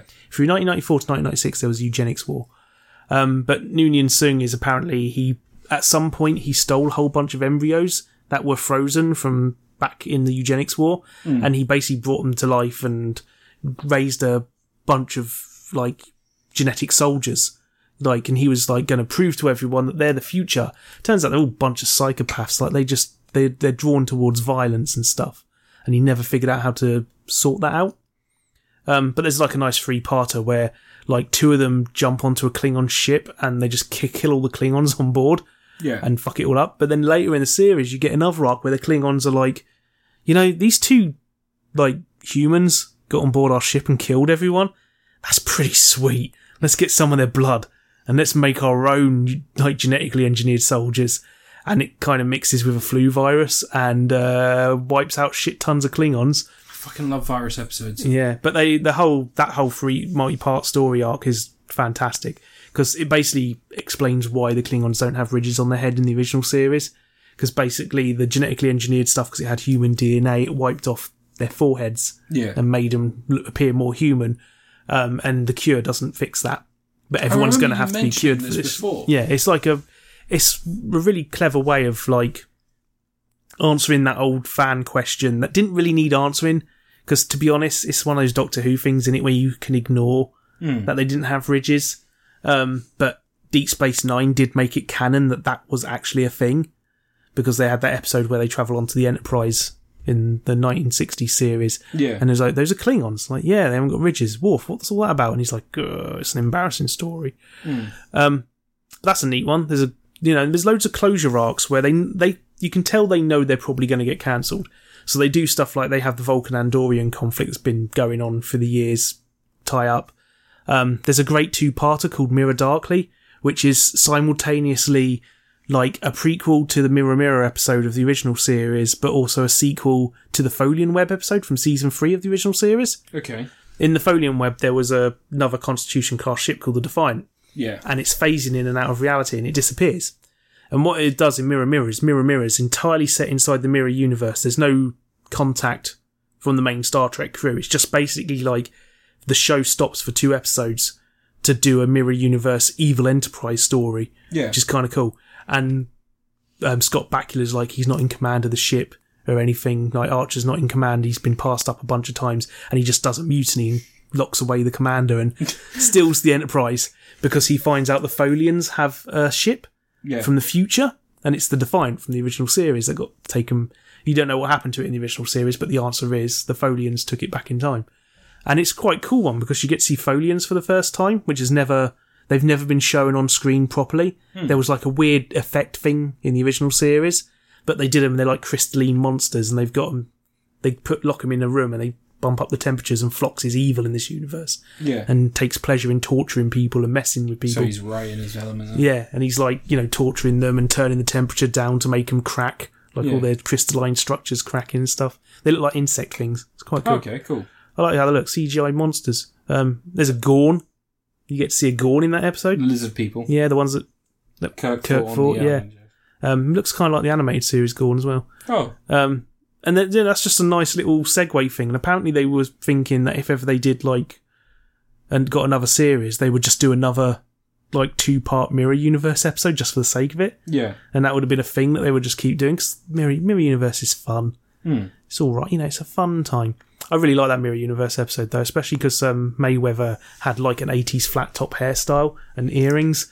He looked like he's a member of Milli Vanilli. Yes. um, that was good stuff. Everyone needs more Milli Vanilli. Yeah. Yeah, they're- pff, You can't go wrong with them, can you? No. Apart from the The whole. AIDS. No, it was the whole thing was that they weren't singing. And don't also, they? they weren't brothers or something like that. No, it was just they weren't singing. It was all fake. Oh. it was the producer was doing all the singing and they were miming to it. Yeah, they weren't the only band that that happened with though. There was another band that sort of got away with it. Um, Ice-T. no, no, it's that one that's two girls and Donna Summer. Was it Donna Summer and the guy? I can't remember. But um, yeah, and the finale for the series, the prop, the actual finale, Yeah. because I'm not counting the last episode as a finale. Um, is a nice one where Peter Weller's in it, and he's like a he's running a terrorist organization on the moon. He's got like there's because basically after the whole Zindi attack in the previous series, humans aren't too keen on aliens again, Yeah. and there's this whole thing where he's like he's riling up human hatred, which is super relevant nowadays, but this was like 15 years ago. Yeah. Um, but the whole thing is he's like genetically engineered a human Vulcan hybrid from um, blood from Trip and Topol. There's there's a spy on the Enterprise, and um, he's created an Dead or alien alive, human you're coming hybrid with me. baby, and he's all like, "This is our future. Well, human race is going to be wiped out, and we're going to end up mixed in with all these foreign aliens and stuff." And he has a brilliant plan. He he's modified his mining platform on the moon to fly, and he flies it to Mars, and there's like a laser cannon that shoots out asteroids before they get in contact with Earth and stuff. Yeah. And he takes control of the laser cannon and points it at Earth, and he's going to shoot Starfleet. And he's like, if you don't submit to my demands and make all the aliens leave the solar system, I'm going to blow up Starfleet. It's like, you nutter. That's Dead or a silly Alive thing to from do. Coming With Me. Yeah, and he's very angry in that. But he's also like it's clear parallels with um, Nazis and stuff, where like he's not the perfect human or anything, and he's got alien DNA in him because of some disease he has, but he hides it from everyone, so they don't know. They can't know that he's not, you know, He's not pure. perfect. Yeah. Um, but it's a really, really good two-parter, and it ends up with like you know they save the day, they prove that it's right for humans and aliens to work together, and you know together we can be stronger and we can forge a new f- alliance in the universe and stuff. And it also ends up really gut wrenching because the little baby, like Trip and Topol, sort of were like, "Well, it's our baby," and then the baby dies, and there's this whole thing where it's like, m- you know, the baby died, we didn't have a chance to call it. Topol calls it Elizabeth, which was the name of Trip's sister who died in the Zindi attack at the end of season two. Um, like really, really upsetting. Like you can see the guy playing Trip is like crying his eyes out because apparently he just found out he was going to be a dad Oh, the actor. So like doing this whole scene where he's got to be like, my then he baby's has died. to kill his baby. yeah, well the baby just dies, but he finds out the you know he goes in to speak to Trip to to Pole at the very end of the episode, and he's like, Flock says that it's actually probably possible that humans and Vulcans could have a baby. It was just that there was a flaw in this clone that they made. And there's like, you know, and there's like they're holding hands. It's like they're both being emotional. And then the last episode um, ruins it. Oh, really? What? Um, it's set during an episode of Next Generation, and Riker has decided he's going to hang out on a holodeck program on the original Enterprise, oh, I and, remember this. and he wants to just watch stuff. Um, and Trip and Topol have apparently not been together at all in the intervening six years because this is set six years after where the yeah. show kicked off, and it's just like a waste of an episode. And like the concept of it, of Riker like hanging out on a holodeck program of the original Enterprise, that could work as like let's do a 15th anniversary celebration of Next Generation Yeah. or something. But they didn't. They made it the finale to the entire that entire It period. wasn't meant to be. That was the thing. That was meant to be. They they had a plan, but they got cancelled mid season. but they got cancelled before they filmed that. yeah, They still went ahead and filmed it. They could have moved that episode back a little bit and people wouldn't mind. but they couldn't do the finale they wanted to because that was the The problem. finale could have been the Terra Prime episode. It would have been a perfect finale. But they went ahead and shot this thing and gave you an unsatisfactory conclusion. They did this whole thing where like uh, Trip dies, and it's like, well, that's a bit shitty. Like, eh. um, I did like the last shot to Paul was of her bum though. Uh, so hats off to that because it's well known that she has a nice bum. Jolene Blaylock, uh, lovely lady. She's really good in that series. Like, Yeah, probably my favourite Vulcan um, in all Star Trek. I like Sarek, but you know, I've no idea who any of these people. are. Vol- Spock's daddy is Sarek. He's great. Zachary Quinto. No, Zachary Quinto was Spock. He was Spock number two, but um, no, it's it's a finale that just kind of messes with it. Like the idea that you have that second to last episode showing Trip and DePaul like going, maybe we could have a baby in the future, and then the next episode's like, oh, we didn't actually do anything for six years, and we have you know, we, but- and then they- one of them dies. Like it's like, come on, man, That's what happens. you get us all invested and give us that shitty conclusion. That's what happens in life, bud. But it's a it's a really good series apart from that last episode. It's like the episodes are all just solid. There's no really obvious bad episode. Like season three had one bad episode, season two had a bunch of them. But um it definitely feels like a show where they're trying to shake things up a little bit and you know, keep the show going. But they found out like halfway through they were being cancelled and they still they were allowed to carry on making it. It wasn't one of these things where they just got cut off the air Yeah, like CBS actually let them finish the show. But um, finishing Enterprise, it's like I'd much rather have this Star Trek back, please. Like I made a joke on Twitter the other day, like what if for Star Trek they just did the Orville but with less jokes, because that would just be Star Trek. yeah. It's the only thing they don't want to try, isn't it? I Right think now, it's, I think that's essentially everyone's consensus at this point because they've not done anything good for such a long time. Mm. I've seen people say like there's people going, oh, let Quentin Tarantino make his Star Trek film he wants to make. No, don't, don't let. Just make Star Trek. It's Oh. really simple. Lovecraft Country starts tonight. It's poo. But no, like they they've got Paramount and CBS going. Oh, we're they've because they've cancelled the Noah Hawley film because Noah Hawley was meant to be directing a Star Trek film, wasn't yeah, he? I remember that. Um, which I would have been all about because he probably would have done some weird sci-fi weirdness. oh yeah, he would have definitely done something really fucking creepy. They they would have found a weird planet and there'd be gases on it that talk to people and there'd be aliens with like weird heads. Like he would have gone batshit insane. Like it would have been like that episode where they have a white rabbit running around the place with, from Alice in Wonderland. Um, That's strange stuff, that Noah Hawley. But um, yeah, they're, they're all going, oh, we don't know what to do with Star Trek now. They got a new kid show starting, and they got Star Trek Prophecy or something, which is going to be a kids animated series. Oh, okay. And actually, all the Star Trek nerds are saying we don't want that, and it's like you had an animated series, it's canon. Like, like not Lower Decks, the seventies animated series Yeah, is the one canon that- to Star Trek. the They- one that I watched. like, but um, you know, I'm not too fussed about if they try this, but I would like them to just try making Star Trek. I reckon Lower Decks has got like ten seasons in it. Fuck it. Lower Decks, no, it's it's a strong concept with four characters. They're interesting enough in a world where there is already so much canon and so much shit, and they are willing to just run ramshot. I'd through like it. to have finally got a series that focuses on the people who aren't the command crew. Yeah, Um, I think what would be funny is if they kept introducing a red shirt and he dies every other week or something. no, because the main character is a red shirt. Yeah, but he's a red shirt specifically isn't necessarily a command division person. A red shirt is the guy who goes in with the beaming crew. You don't know anything about them, and they get killed. But that's the joke every time is that he's the one that they've assigned to be the pilot on the ship. And that's why I expect. I don't know if you got that, but when he said like, "Oh, I'm going on this mission with command officers," I was like, "Oh, he's the red shirt. He's Hmm. going to get shot. He's going to die." And it's like, "Oh no, he didn't die." You need to have that friend though that's always dying every week. Just introduce No. a new one every week. No, don't. You don't need to, because you start doing that stuff. Make and- the ship the most fatal ship ever in Star Trek No. history. Like I really like, I really like the beginning of this one where it's where it's just like it's really attracted to you for some reason. Take off all your clothes. Hmm.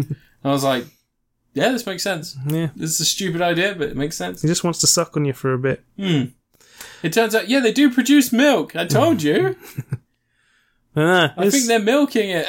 But yeah, Enterprise season four. It's good stuff. If you Yeah. want to watch some Star Trek, just go back and watch that. yeah, or watch anything other than fucking Picard or. At least Picard's not filming right now. Like they're they're still finishing off Discovery, aren't they? And that's starting in One October. more season. No, they've they've, writ- they've season four's been um, commissioned now. But um, They're the thing doing is with that- Picard, they they're doing can't that Pike series, aren't they? they can't straight up shoot Picard right now because like Patrick Okay. Stewart's at risk, yeah, he's a so they can't they can't do anything around it. But Like they're um, but they're doing. They are doing the Pike series. yeah, aren't they? Brave New World. which is interesting. Yeah, because uh, that guy who played Pike was fantastic. Anson Mount. Yeah, Um, and him and Black Rebecca Pearl. remain Stamus, or Rebecca remain. I think she's now. yeah. I think the Stamus with. But um, yeah, Anson Mount was great in Discovery. Like, there's moments in Discovery that I'm fine with. It's Picard that can just suck a fuck. there are moments in Discovery that I don't mind, but the problem is that I find it confusing that you know they've got. Uh, it doesn't make sense for her to be raised in Vulcan, and like it doesn't make sense for her Yeah, to but be they- rejecting her human parts. She was raised on Vulcan by Spock's daddy because they wanted to make you think about Spock. This doesn't make any fucking. That's the thing with the show. It's- because she's a really good actress. That's the problem with Alex Kurtzman's take on Star Trek. She's a really good actress, and she's been great in stuff. And I wish that she was She's, just. she's in that fan Fast and the Furious game. like- is she? Yeah, yeah, she's a new character in the Fast. Ugh. Sneaker Martin Green's fine. Yeah. Yeah, and Anthony Rapp's great in it. And No, cast is Mm. friggin- great. Just use them. It's just the nonsense in that show. Yeah. It's the moment it tries to focus on its series long arcs, it It falls to is the pieces. Kelvin universe, isn't it? no, this is meant to be prime timeline. This is meant to fit into. Because they talk about um, That's why at the end of season two, they all go, "Let's never mention Discovery ever again." There, that's fixed that continuity error. Because they spoke about they spoke about Nero, didn't they? no, Did they not mention Nero? no.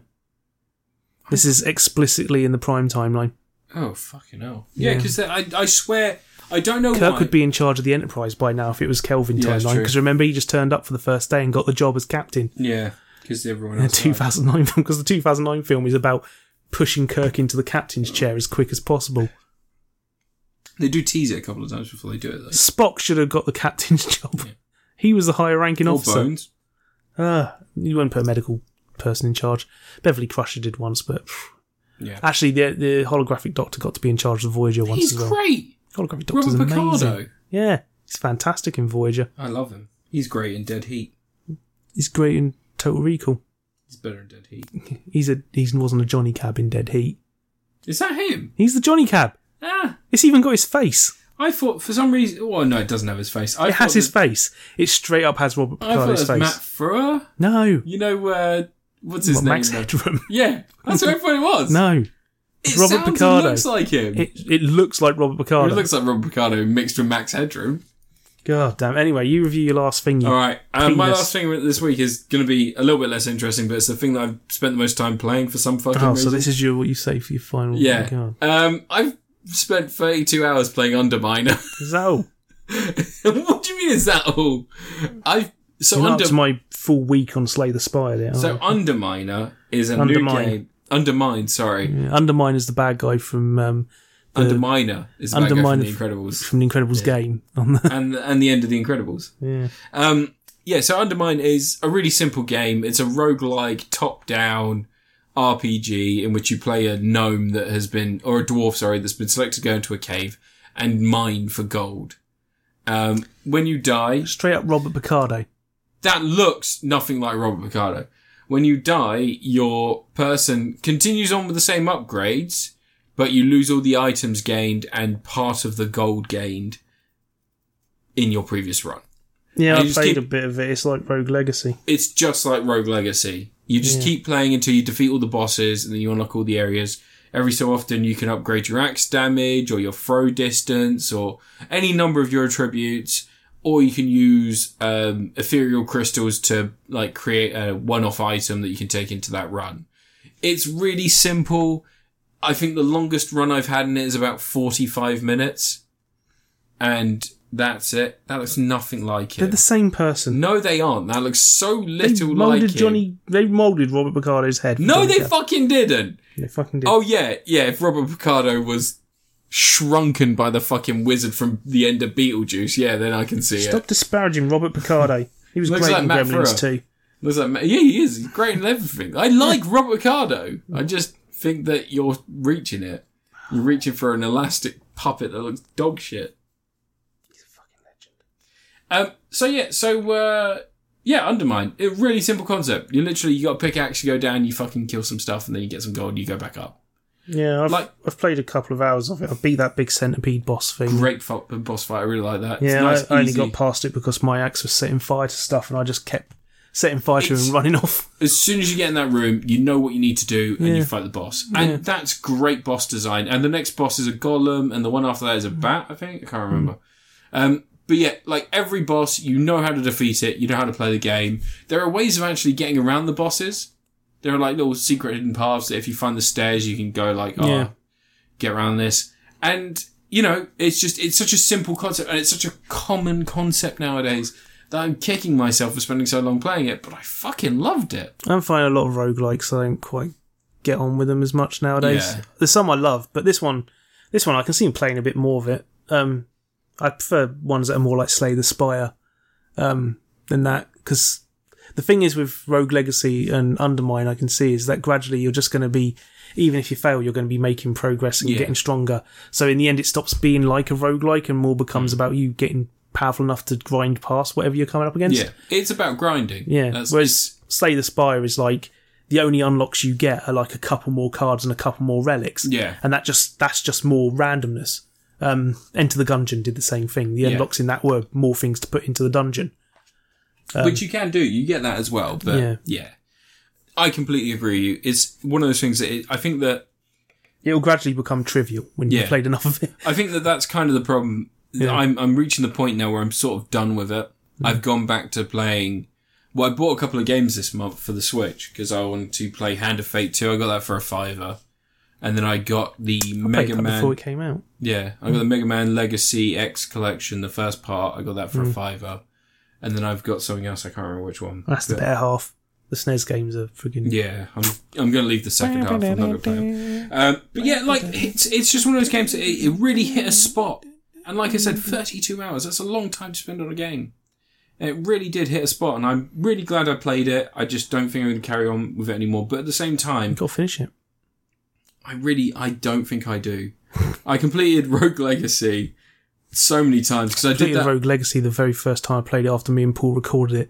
yeah, because we played two hours, two and a half hours of it, and we Hmm. were like, we're not going to make any more progress, so we might as well stop. and then you and he recorded. goes home, and I just start playing it idly, and I beat the entire, beat the final boss. Like, oh, oh all right. I loved Rogue Legacy. Rogue Legacy was such a flash in the pan. Um, moment uh, Rogue for Legacy me. 2's out on Tuesday, isn't it? Is it? On early access. Oh, okay, okay. So not out on the Switch yet. No, no, it won't be on um, consoles till next year. But Okay. I gotta wait for Switch on that one. it 'cause- looks like more of the same. Yeah. I completed Rogue Legacy originally on the Vita. Gross. I know. Um, I completed Rogue Legacy and Papers, Please in the same weekend. um, that's that's kind of the thing. I'm drawn to these games because, like, I I did uh, what was the other one that I did not long ago, like a month ago. Neon thingy. Yeah, I when I played that, my problems were that technically it was a fucking mess. Like I told you about the black screens and the other shit that was happening, like it would just shut down, and then it wasn't a taxing game process or anything else wise. It just wasn't working. And with this, I downloaded it day one that was available on Games Pass. And I just got stuck in. I didn't have any crashes. We just had like the hottest fucking weekend on record for like this time of the year. Until next week, Until- probably. Yeah, until next week, probably. uh, but we just had like a fucking severely hot, and I could hear the Xbox One X. Never had any issues, no shutdowns, no problems with it. It just played through, and I just kept playing. Going it. outside, start spraying some CFC gases in the atmosphere. We're going to break some records, folks. Um, but yeah, like it's just I don't. I that's kind of the problem is I can't explain why it was so good for that moment in time. But like I said, I'm really glad I played it. I'm really glad I got stuck in and gave it a good go. Um, I'm kind of over over the rogue like games for now. But there'll probably be something else out in a week. There's an owl outside. yeah, fucking hell. There'll probably be something out in like a week, and I'll start playing that next. I know what I'm like. Final Fantasy VII's on Game Pass now. Yeah, but I got it on Switch. I bought that when it was on offer in South Africa. for, Like I've got it on PS1. three pound fifty, four pound. I've got the original. I've I've not played much of it. I haven't even got past where you be in the first disc on the, like the. I sorry, I haven't got to the end of the first disc on the original version. That's when you get to the um, Yuffie's village Mm. around them. It's not when you get out of Midgar, like the weirdos say. Midgar. Uh, but yeah, so uh, I haven't even left. I don't think uh, I, I haven't got to the end of the Midgard part yet. It takes about seven hours for me to finish that. Um, it's meant to take about 15, but um, I used to have my memory card would f- crash and fail on my PS1. And so eventually I finished Final Fantasy VII in 24 hours. I've got a memory card with a save on it where I've put a save icon down right before the final boss Yeah, for 24 hours. Jesus. It's like, yeah, that'll do. I really like Final Fantasy VII, but it, that's one of those games. When I was a kid, I was like, "Oh, this is fucking incredible," but now I have to be in the very a very specific mood to play it. Hmm. Play Final Fantasy 9. 9 is great. Nine is good. I liked eight. A lot of people didn't 12 like still eight. the best in the series, and people won't admit it. Wait, twelve. Final Fantasy 12 is great. Which one one's- with Van, the one that's set in Ivalice, and it's Xenoblade Chronicles is really similar to it. Oh, okay. Yeah, I never played it. I don't think. it kind of has MMO elements to it, but it's a single player game. Yeah, I fell out. Fell out of the Final Fantasy games after Crystal Chronicles. Was that the GameCube one? It's coming out on Switch soon. Yeah, I know. I might get it. I might give it a go because that's not very long. Yes, it's all right. It's like fourteen I got hours. bored of it. Fourteen. I sold 20 my hours. copy. Yeah, don't blame me. I really wanted to um, bring out Twin Snakes on the Switch. I reckon because you know there's that rumor that Sony have a Metal Gear Solid game. Yeah. I reckon they've got their own remake of the first Metal Gear Solid that they're going to announce. What, like Twin Snakes? Yeah, but it won't be Twin Snakes because Nintendo published that and they developed it. So it'll be its own new remake, I reckon. Mm. Who was it that made Twin Snakes? Um, it was the guys who did Silicon Knights. They did. Yes, it was. it. Yeah. yeah. It's the only good game they ever made. Eternal Darkness. Too human. I can name other games they've made as well, but none of them are good. Eternal Darkness is great. I really like Inter- Eternal Darkness. I played Too Human the other day. It's terrible. It's free now. On I forgot Xbox. how bad it is. It's so fucking terrible. Do you mean the first level where it's just a giant open field and you're running forward? It's going through corridors. I got to some woods and then I was back into these metal corridors again, and Ugh, it's just boring. Shit. it's so shit. Who thought that was good? Do you remember what that originally looked like? I remember when it was announced for the N64. Yeah. Yes, Wait, it- didn't Silicon Knights do Prey? nah. That wasn't Bethesda, and that wasn't Bethesda own the rights to it now. yeah, but it wasn't the Quake people either. Yeah, I can't remember who did Prey. It I wasn't- think it was Silicon Knights. Don't think so because they were busy um, telling everyone they're reviewing Leia wrong, weren't they? Around that time. Oh yeah, Jesus. Yeah, on PS Layer was terrible. Motion controls in a PS3 game. yeah, it was bad. People forget that the PS3 had s- it was it SI Six axis. six axis. Yeah. It didn't have rumble the original controller. Yeah, because apparently it would interfere with the motion sensors, which Yeah. they claimed when the Wii was right next door with rumble and motion sensing. Yeah. And then didn't the second iteration not have the motion controls? No, they always had motion controls. Yeah. The DualShock 3 had the motion controls. Fucking ridiculous. Yeah, you should have tried the um, the test kit controllers because the plastic was thinner on the controllers, So and it you break could easier. you could twist them like a Negcon, like the old Namco twisty controller. They weren't meant to, but you could. I still remember. So do you remember the white Xbox 360 pads? And those Yeah, I'd- D-pads. Yeah, I'd them. Those D-pads were fucking atrocious. Hmm. But I can remember being in my room playing playing Star Star Wars Force Unleashed, the first one. And I can remember that D-pad being such a f- I think I broke it playing something else on it not long before, but it was just fucked. I couldn't change powers. No rubbish control. Fucking Poo bums. Dick shit. But yeah. Yeah, I played Undermine for Oh, 32 right. hours. Uh, it's not great. Can you get up to seven days like I have with Slay the Spire? no, not yet. Keep in mind, Slay the Spire top counted my time played for a while. Did you? There was another. There was another game that I played as well that I, I think I'd put in the same category as Slay the Spire, which is Endless Profit. Probably, I don't know. It was just that's like FTL meets Slay the Spire, which I played as well. I didn't play enough of it to review it, but you basically have like you have like a path, and you just pick the nodes you go to on the path, and they both s- go to the same place, but they have difficult different difficulties and different you know shops and stuff. Um, that's really interesting because it goes into like a card battle or a bit like a low level Hearthstone slash spray, spray the s- s- Slay the Spire. Yeah, you go. you got it Um, again. uh, but yeah, it's like a low level, really watered down version. It's really fine game, but Undermine's taken up so much of my time. Um, I give it a. I'm gonna give it Helen Mirren. It's really good, Mm. really fucking good. But Mm. you know, there's still some shit in there that you. I think the title screen's a bit boring. It's very boring. Yeah, whenever I load it up, I always feel like there should be a bit more detail somewhere Mm. because the levels themselves look really nice. They look beautiful.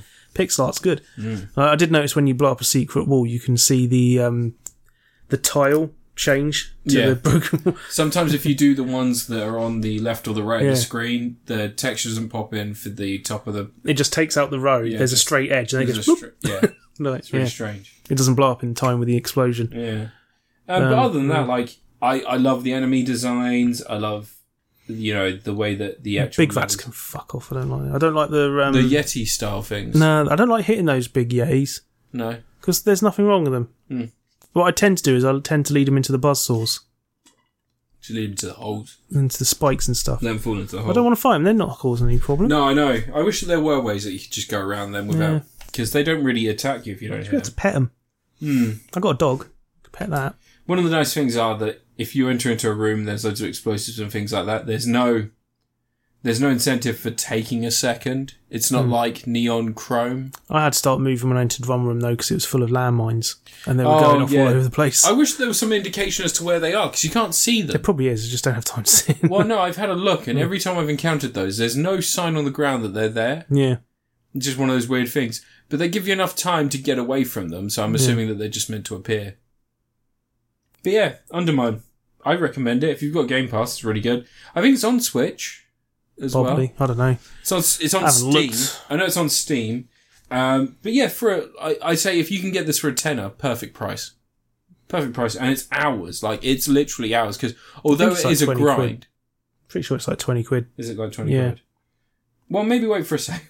That's a fine price for it. It's a game. You not can't That's expect true, games that to be is dirt true, cheap. yeah.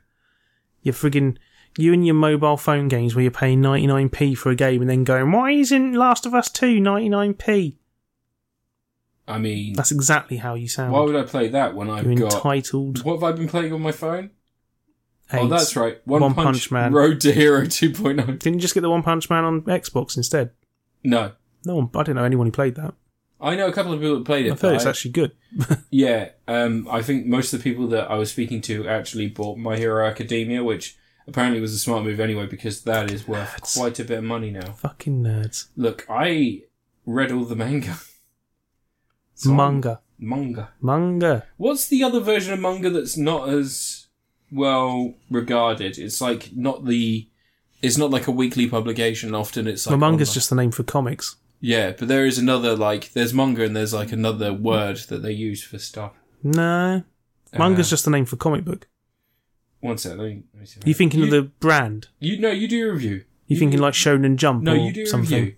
You do your review. Right, I'm going to review the only thing anyone cares about right now, which is Fool Guys Ultimate Knockdown. The actual that is the full title. I know. Yeah, developed by Mediatonic, who made Murder by Numbers and a bunch of other mobile phone games and desktop games and stuff. But the last couple of years, they've been branching into console games, um, and kids love it. It's Takeshi's Castle, sixty-player online scramble.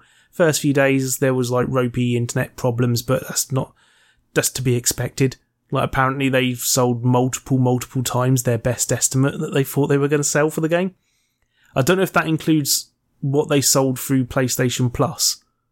Like, I imagine they're including that in there, but I imagine their sales on PC have still been better than what they were expecting anyway, because the game's blowing up. It's like, it reminds me of when Rocket League came out, and it just Yeah. came out of nowhere, and everyone went nuts for it. It and feels now like a moment, doesn't it? Rocket League's gone free to play and uh, it's turned into a microtransaction hell.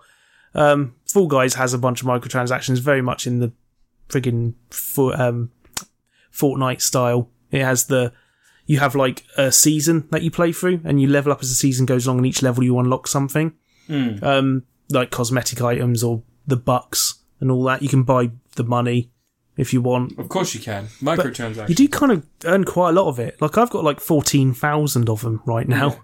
Um, I've got no, I haven't sp- brought much on there because I didn't like the look of any of the costumes. Um, although they have added an into the Gungeon Bullet costume, but you need five stars for both the five crowns for the top and bottom half, and you get a crown when you win a game. And I haven't been winning any games because this this is one of those games where you have to get used to failing a lot. It's got just that right amount of like being slightly out of control, but you you have you have just enough control where you know it's your fault if you fail, or it might be the other players getting in the way because they're all jerks and dicks. yeah. Um, but it's not like so precise. You're not going to be doing parkour or anything. You're just running around like a bumbling buffoon, and the run animation emphasizes how much of a bumbling buffoon your character is. It's like you're running as Mr. Blobby or something. Yeah. Um, but I did discover little tricks and stuff that I've been integrating into my techniques to get through stages. You know, and a lot of the stages are quite fun. I like the one with the propellers. That's quite fun. There's a bit on it where there's a conveyor belt and then there's a ledge. And everyone bundles up to the ledge and they jump up and they grab the ledge and pull themselves up to get onto the platform. But I discovered if you run up the conveyor belt and jump at the last second, then hit dive, you dive straight onto the ledge. You launch yourself up there instead Yeah. cut a couple of seconds off your time. That's a pro tip. That's a pro tip that only I can give you. I've heard like a lot of it is um it isn't just to do with your skill in the game because skill is kind of secondary to luck. So, yeah, it's it's intended so that even little kids will have a chance of getting through it. Like there is, you're going to get situations where like you go to make a jump and some dickwad jumps in the way and bumps you back because everyone's got collision. Which like you're not at Trackmania, you don't have collision, so you can just Yeah. swerve through people because that would be a nightmare if you did. But this is like everyone has collision, so you're constantly bouncing into other people and knocking them over. And Can you grab That's- people? yeah, you grab them, and if someone grabs you at the same time, you hug. So it's just like uh, what was that game? It was like a It's puzzle. like Shadow of the Colossus. no, no. It actually has the same control. The grab controls is the Oh, same as really? Shadow Colossus. Yeah, because I've been playing that as well. Uh, what was the no? What was the indie hit? The the one where it's not Full Guys, but it seems like a proto Full Guys, and it's oh, on Gang Beasts. every- Yes, Yeah, Gang Beasts is quite fun. Yeah, yeah. Gang Beast was the one that I played yeah. because I played a lot of that. This is like it's straight up to catch. Well, I mean, one of the rounds is literally running through fake doors. I saw that. Yeah, yeah, which is straight up. There's And a you've couple got- of games that suck on it. Like the team games generally aren't. The great. ones with the doors, I saw someone was like, I'm just going to wait here and see if anyone else tries to run through that door. No one tries to run through it, so he tries to run through it and it's fake. The thing is with that one where there's all got the doors though is that the moment one door breaks, everyone charges for that one. Mm. But most of the rows have multiple doors that you can break through. Yeah. Um, but yeah, my, I find in the team games, like s- some of the team games are fun. There's, but the thing is with the team games is that when you lose, it doesn't necessarily feel like your fault Yeah. a lot of the time. So whereas on the other ones, if you do lose, it's usually because of some mishap along the way. So I see what you mean about failure. You have to accept it rather than Yeah, challenge it. but you don't tend to get too many team games. And there's a couple of modes that games that are a bit rubbish, like the the memory game. I think everyone universally hates. Um, you just have a grid pattern, and the floor changes to different types of fruit. And after a few seconds, a fruit appears on screen, and you have to jump on that panel before the others disappear. Okay. Um, The best ones though, the friggin' Hexagon game that you can get as a finale, that is that is top notch stuff. You got like stacks that are made up of hexagons, and when you step on a hexagon, it stays there for a second, disappears. So everyone's running around, and the platforms are gradually disappearing. You can, you know, you've got just enough time to dive, jump, and dive onto another platform, get up, and move before it disappears. Okay. So the whole thing is like everyone's gradually dropping down these layers, like six layers of it Okay. and it carries on until there's one person left. Um, and I've been down to the last two multiple times, and it is nerve wracking. Um, and they added a new finale game to it where they're like on a circle platform, there's a bar spinning around. And there was a version like this before where you just got knocked off, but this time the platform starts to drop away until eventually there's only two left. So it's like, I mean, when I was playing it, there was one guy on the other platform and me and three other guys on our one. And we're all just, we've been jumping over this bar multiple times for ages. And then at some point, all of us on my platform just seemed to forget how to jump. and we just got wiped out by the bar instantly. just see all four of us go, "Wah!" I love shit like that. yeah. Um, I like the little costumes and stuff. They're nice and simple. It's like you have two color tones you pick for your fool guy, and you have a texture that you can put on them. Yeah. Um, and I like the one where it looks like you're wearing pants. Oh, that one. It's got little hearts on it. Oh right. I've I've changed that to trousers recently though, so it's like the whole bottom half of me is blue and the top half's pink. Oh cool. I like that one. Um, but there's all sorts of colours on there. They seem to have had some cross promotional stuff in it. They've put like um, jacket Red Bull. from um, Hotline Miami as a Oh, cool. catch in it. Yeah. I've noticed there's like there's D- DLC you can buy for a couple of costume packs, Hmm. um, which is just like I guess that's. I think what they're trying is they're trying to see what works, whether it's the microtransaction, buy the money and buy the things, or costume pack DLC. And I imagine whichever one's more successful, they'll push in that direction. Yeah. Um, but I noticed that if you have the the Coke can costume pack, it makes a different sound when it falls over. Oh. I've heard people It sound falling like a over. Coke? Oh. Yeah, it, when they fall over, you hear noise, which I like the sound of that. Do more of that weird stuff. Yeah. Like you know, give me a character that's got mushy feet or something. So when I'm running, it goes, Yeah. yeah, stuff like that. piano clown feet. shoes. Give me piano feet. No, give him clown shoes. Yeah, I want piano feet. So when I run, it goes ding, ding, ding, ding, ding, ding. Like um, like that episode of Boyfriends. I'm the only person who ever watched Boyfriends. Boys, boys. It was a YouTube channel that um they did that. You know, I always keep posting that Donkey Kong rap. Yeah. They did that. Yeah, there was a whole bunch of sketch show comedy things, and one of them they're dancing around. They got every time they step, they make piano noise, Oh. and then one of them falls down the stairs and he goes. um, F- boyfriends was great. I've got more subscribers than them now, which is de- depressing. That's strange. Yeah. Yeah, they they were they had they were they were building up for a while, and then they just stopped. And now I've got Yeah. now I've got ten more subscribers than them. Jesus. Um, but they did the Donkey Kong rap, which is legendary. DK. Donkey No, the one that goes one thing. I don't know why. That's that's Linkin Oh. Park. Kong. No idea. Um, there's this Donkey Kong wraps it to the Bramble Scramble music. Anyway, Fall Guys. It's a big sensation. Kids are loving it. Yeah, people are. I, I don't know if it has staying power because I think the server issues kind of lost them quite a few people. Nah, it's like it's been fine. That server issue, server issues were sorted out after a couple of days. Oh, okay, cool. It's been fine since then. I've had no troubles at all. The worst me and Paul had was when we exited around. It like booted us back to the title screen, but you still got the points that you earned anyway. Yeah. Um, but that seems to have stopped the last couple of days. But um, yeah, I'd say let your kids play it. Um, just don't have your credit card attached to the account because they will buy stuff. There does seem to be quite limited how much stuff you can buy each day, though, which is possibly a good sign. Like, do you know what kids are like? If they see stuff on the store, they're just going to keep buying it. But like I say, you earn enough of those credits pretty quickly. It's the crowns that are the tricky part, but you can't buy the crowns. So it's only the coins you can buy. But there's usually only like five things you can buy on there every day, and it changes once a day. It'll it'll refresh, so it's not as bad as Fortnite where it's constantly like bringing up entirely new things and going buy these, buy these, and kids have got that thing in Fortnite, haven't they, where they're like, oh, you're a default character and all that, and they start mocking each other for not having the flashy costumes. Like you will have a goofy ass costume within a few rounds of playing this Yeah. um, especially because the leveling up thing. It's still like forty odd days left of the season, and I'm like halfway through the leveling up, and I can't. I think it would be really easy to actually get to the end, like which is probably a good sign because on Fortnite it's hopeless, and you know how Fortnite has that two tier thing where if you're premium you have the better unlocks. Yeah. Um, this doesn't have that. It's just straightforward unlock as you go around. I've almost unlocked the hot dog costume. I'm gonna like that. I'm gonna put the bottom half on, not the top half. All right. Um, few graphical minors I've noticed. There's sometimes some costumes you can see through the characters where the split is between the top and bottom half. Yeah. That's a graphical minor.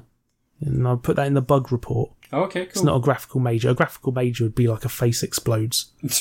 Um, that's what that's reserved for um for uh, Assassin's Creed. that was what was happening constantly on Harry Potter and the Half Blood Prince when I worked on that. Oh really? Yeah, right into the last few months. Wait, is that the gun one?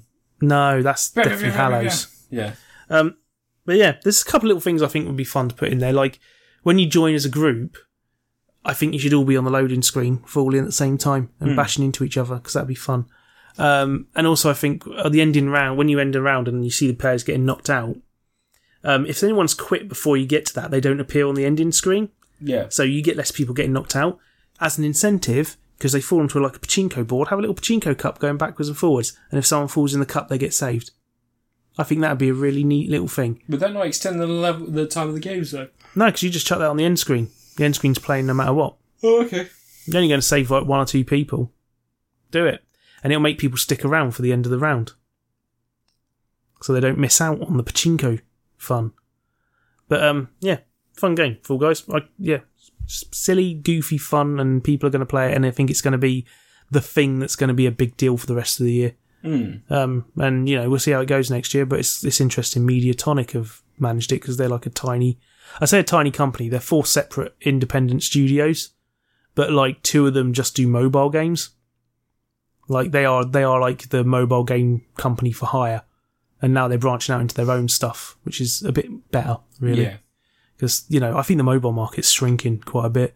I think there's only a handful of games that actually make money on mobile nowadays, and that's why people just don't want to make most anything of on it, it. Most of it's just microtransactions and fucking advertising. But do you remember there was that period where all the developers, publishers were advertising their mobile games like they were big deals? Mm. No one gives a shit now. I think the Diablo one killed it, that Diablo Immortal, because everyone was just like, "We want a new Diablo game. Here's Diablo Immortal." Boo! What's even happened with that? That's fucking not thing? the game. It's still not out. It's tested in China apparently. I think that's about as far as it's gone. Really? That Commander King mobile game got cancelled as well, didn't it? no, it came out on Switch. No, that's a new game. That's Oh, that's a right. remake of Commander King. Jesus. That's something else entirely. Yeah, but yeah, Fall Guys. It's fun. Hmm. You fall over a lot. I haven't played it. I just uh, the problem is that I think that you need.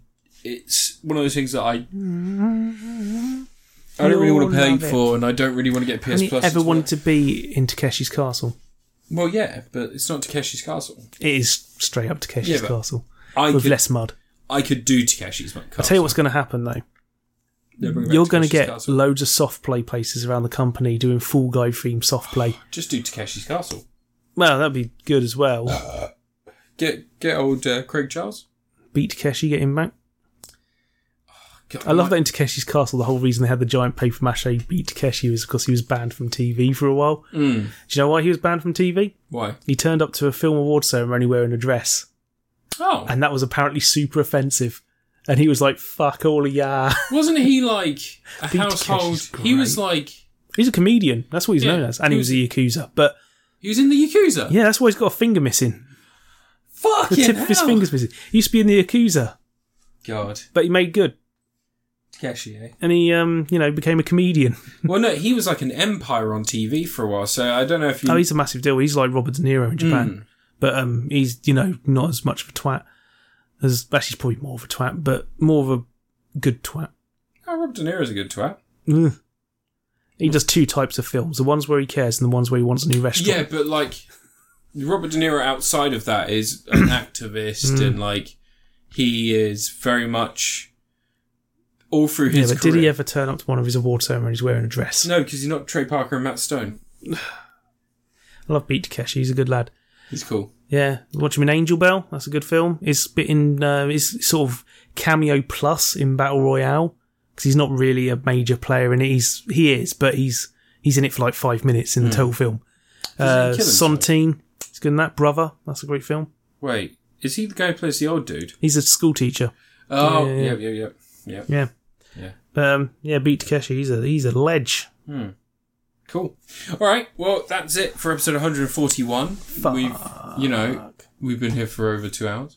That's your fault, that is. Um, as always, You won't catch me talking for ages You can about find- Rambo Last Blood. I actually think you did the majority of the talk in this episode. You can find Anne at Mellow Gaming on YouTube, still the most popular Mellow Gaming channel guy. I don't know. Yeah, you can find him at LV54 Space Monkey on Twitter. How's that going? yeah. Yeah. Yeah, uh, my experience of Twitter is about the same right now. Uh, you can find me at Critapocalypse on Twitter and also at Critapocalypse on YouTube. And anything coming up you're excited about? DC, the DC thing's coming up. What? DC, yeah, fandom. Don't give a shit. I do. I think that's Okay. going to be interesting. They're um, they're rev- they're releasing or they're no they're uh, showing the new There's a new Rocksteady Suicide Suicide Yeah. Squad game in there, and there's a new Batman game. yeah Rocksteady's doing a new Batman and Suicide. No, they're doing Suicide Squad. It's, Oh, okay. um, Warner Brothers Montreal doing the Batman one. They're the ones Okay. who did um, the Arkham Origins, yeah. which was good, and people keep They saying did it Arkham wasn't. Origins and they haven't- also did Blackgate. the Blackgate one was another studio because Oh, that was was done it? for 3DS, but that Blackgate's all right. Hmm. It's a neat little I Metroidvania. liked it. but Origins is a good Batman game. It's just buggy. Well, it's probably not now. No, it's still buggy. it's I can't finish the I can't 100 percent the Xbox 360 version. So I'll lend you the Wii U version I've got. No, I've got the um, PC version. I'll lend you the Wii U version I've got. Um, but yeah, okay, cool, cool. So that's coming up. Tenet is coming up soon. All I care about is Tony Hawk's Pro Skater 1 and 2. That's a lie. Bill and Ted Face the Music. Oh, yeah. It still isn't confirmed that's coming out over here in September. I'm just going to buy it on VOD. Yeah. I need to- Because it's out at the end of August. So it's out in 11 days. yeah, but there's no confirmation of a UK release for it. Yeah, I Yeah. don't give a fuck. I'm buying it. Buying it on, I'm buying it online. If you want to watch it, then I'll just, Just wait for it to turn up on my Xbox. I'll buy it online and you can just watch it. Anyway, as always, everybody, see you in two weeks. Have a nice evening or day or week or whatever. Um, what can I say? It's controversial right now. Um, oh, Donald Trump's brother died. Yeah. Yeah, I guess God. Is that the one that Donald Trump withheld money from to help his um, ill son? Yeah, so Or basically. Oh, is that the other one? no, no, it's his younger He's got brother. another so- brother in it. his younger brother, who had a disabled child, and Donald Trump refused to give him money until he signed over the company his dad left them both. Yeah. Yeah. Um, Good family. Good Yeah. family. Yeah. and then when he did, he still didn't give him the money, and the kid died. Yeah. And now he's dead. Yeah. So I guess that's happened. Um, I guess God's aim's a little bit off because he got the wrong Trump. Um, but yeah, what a cunt. Trump fucks kids. Officially, I mean, there's court statements now that say that he does. Uh, Um, all right, but anyway, everybody, have a week. Bye. I need food.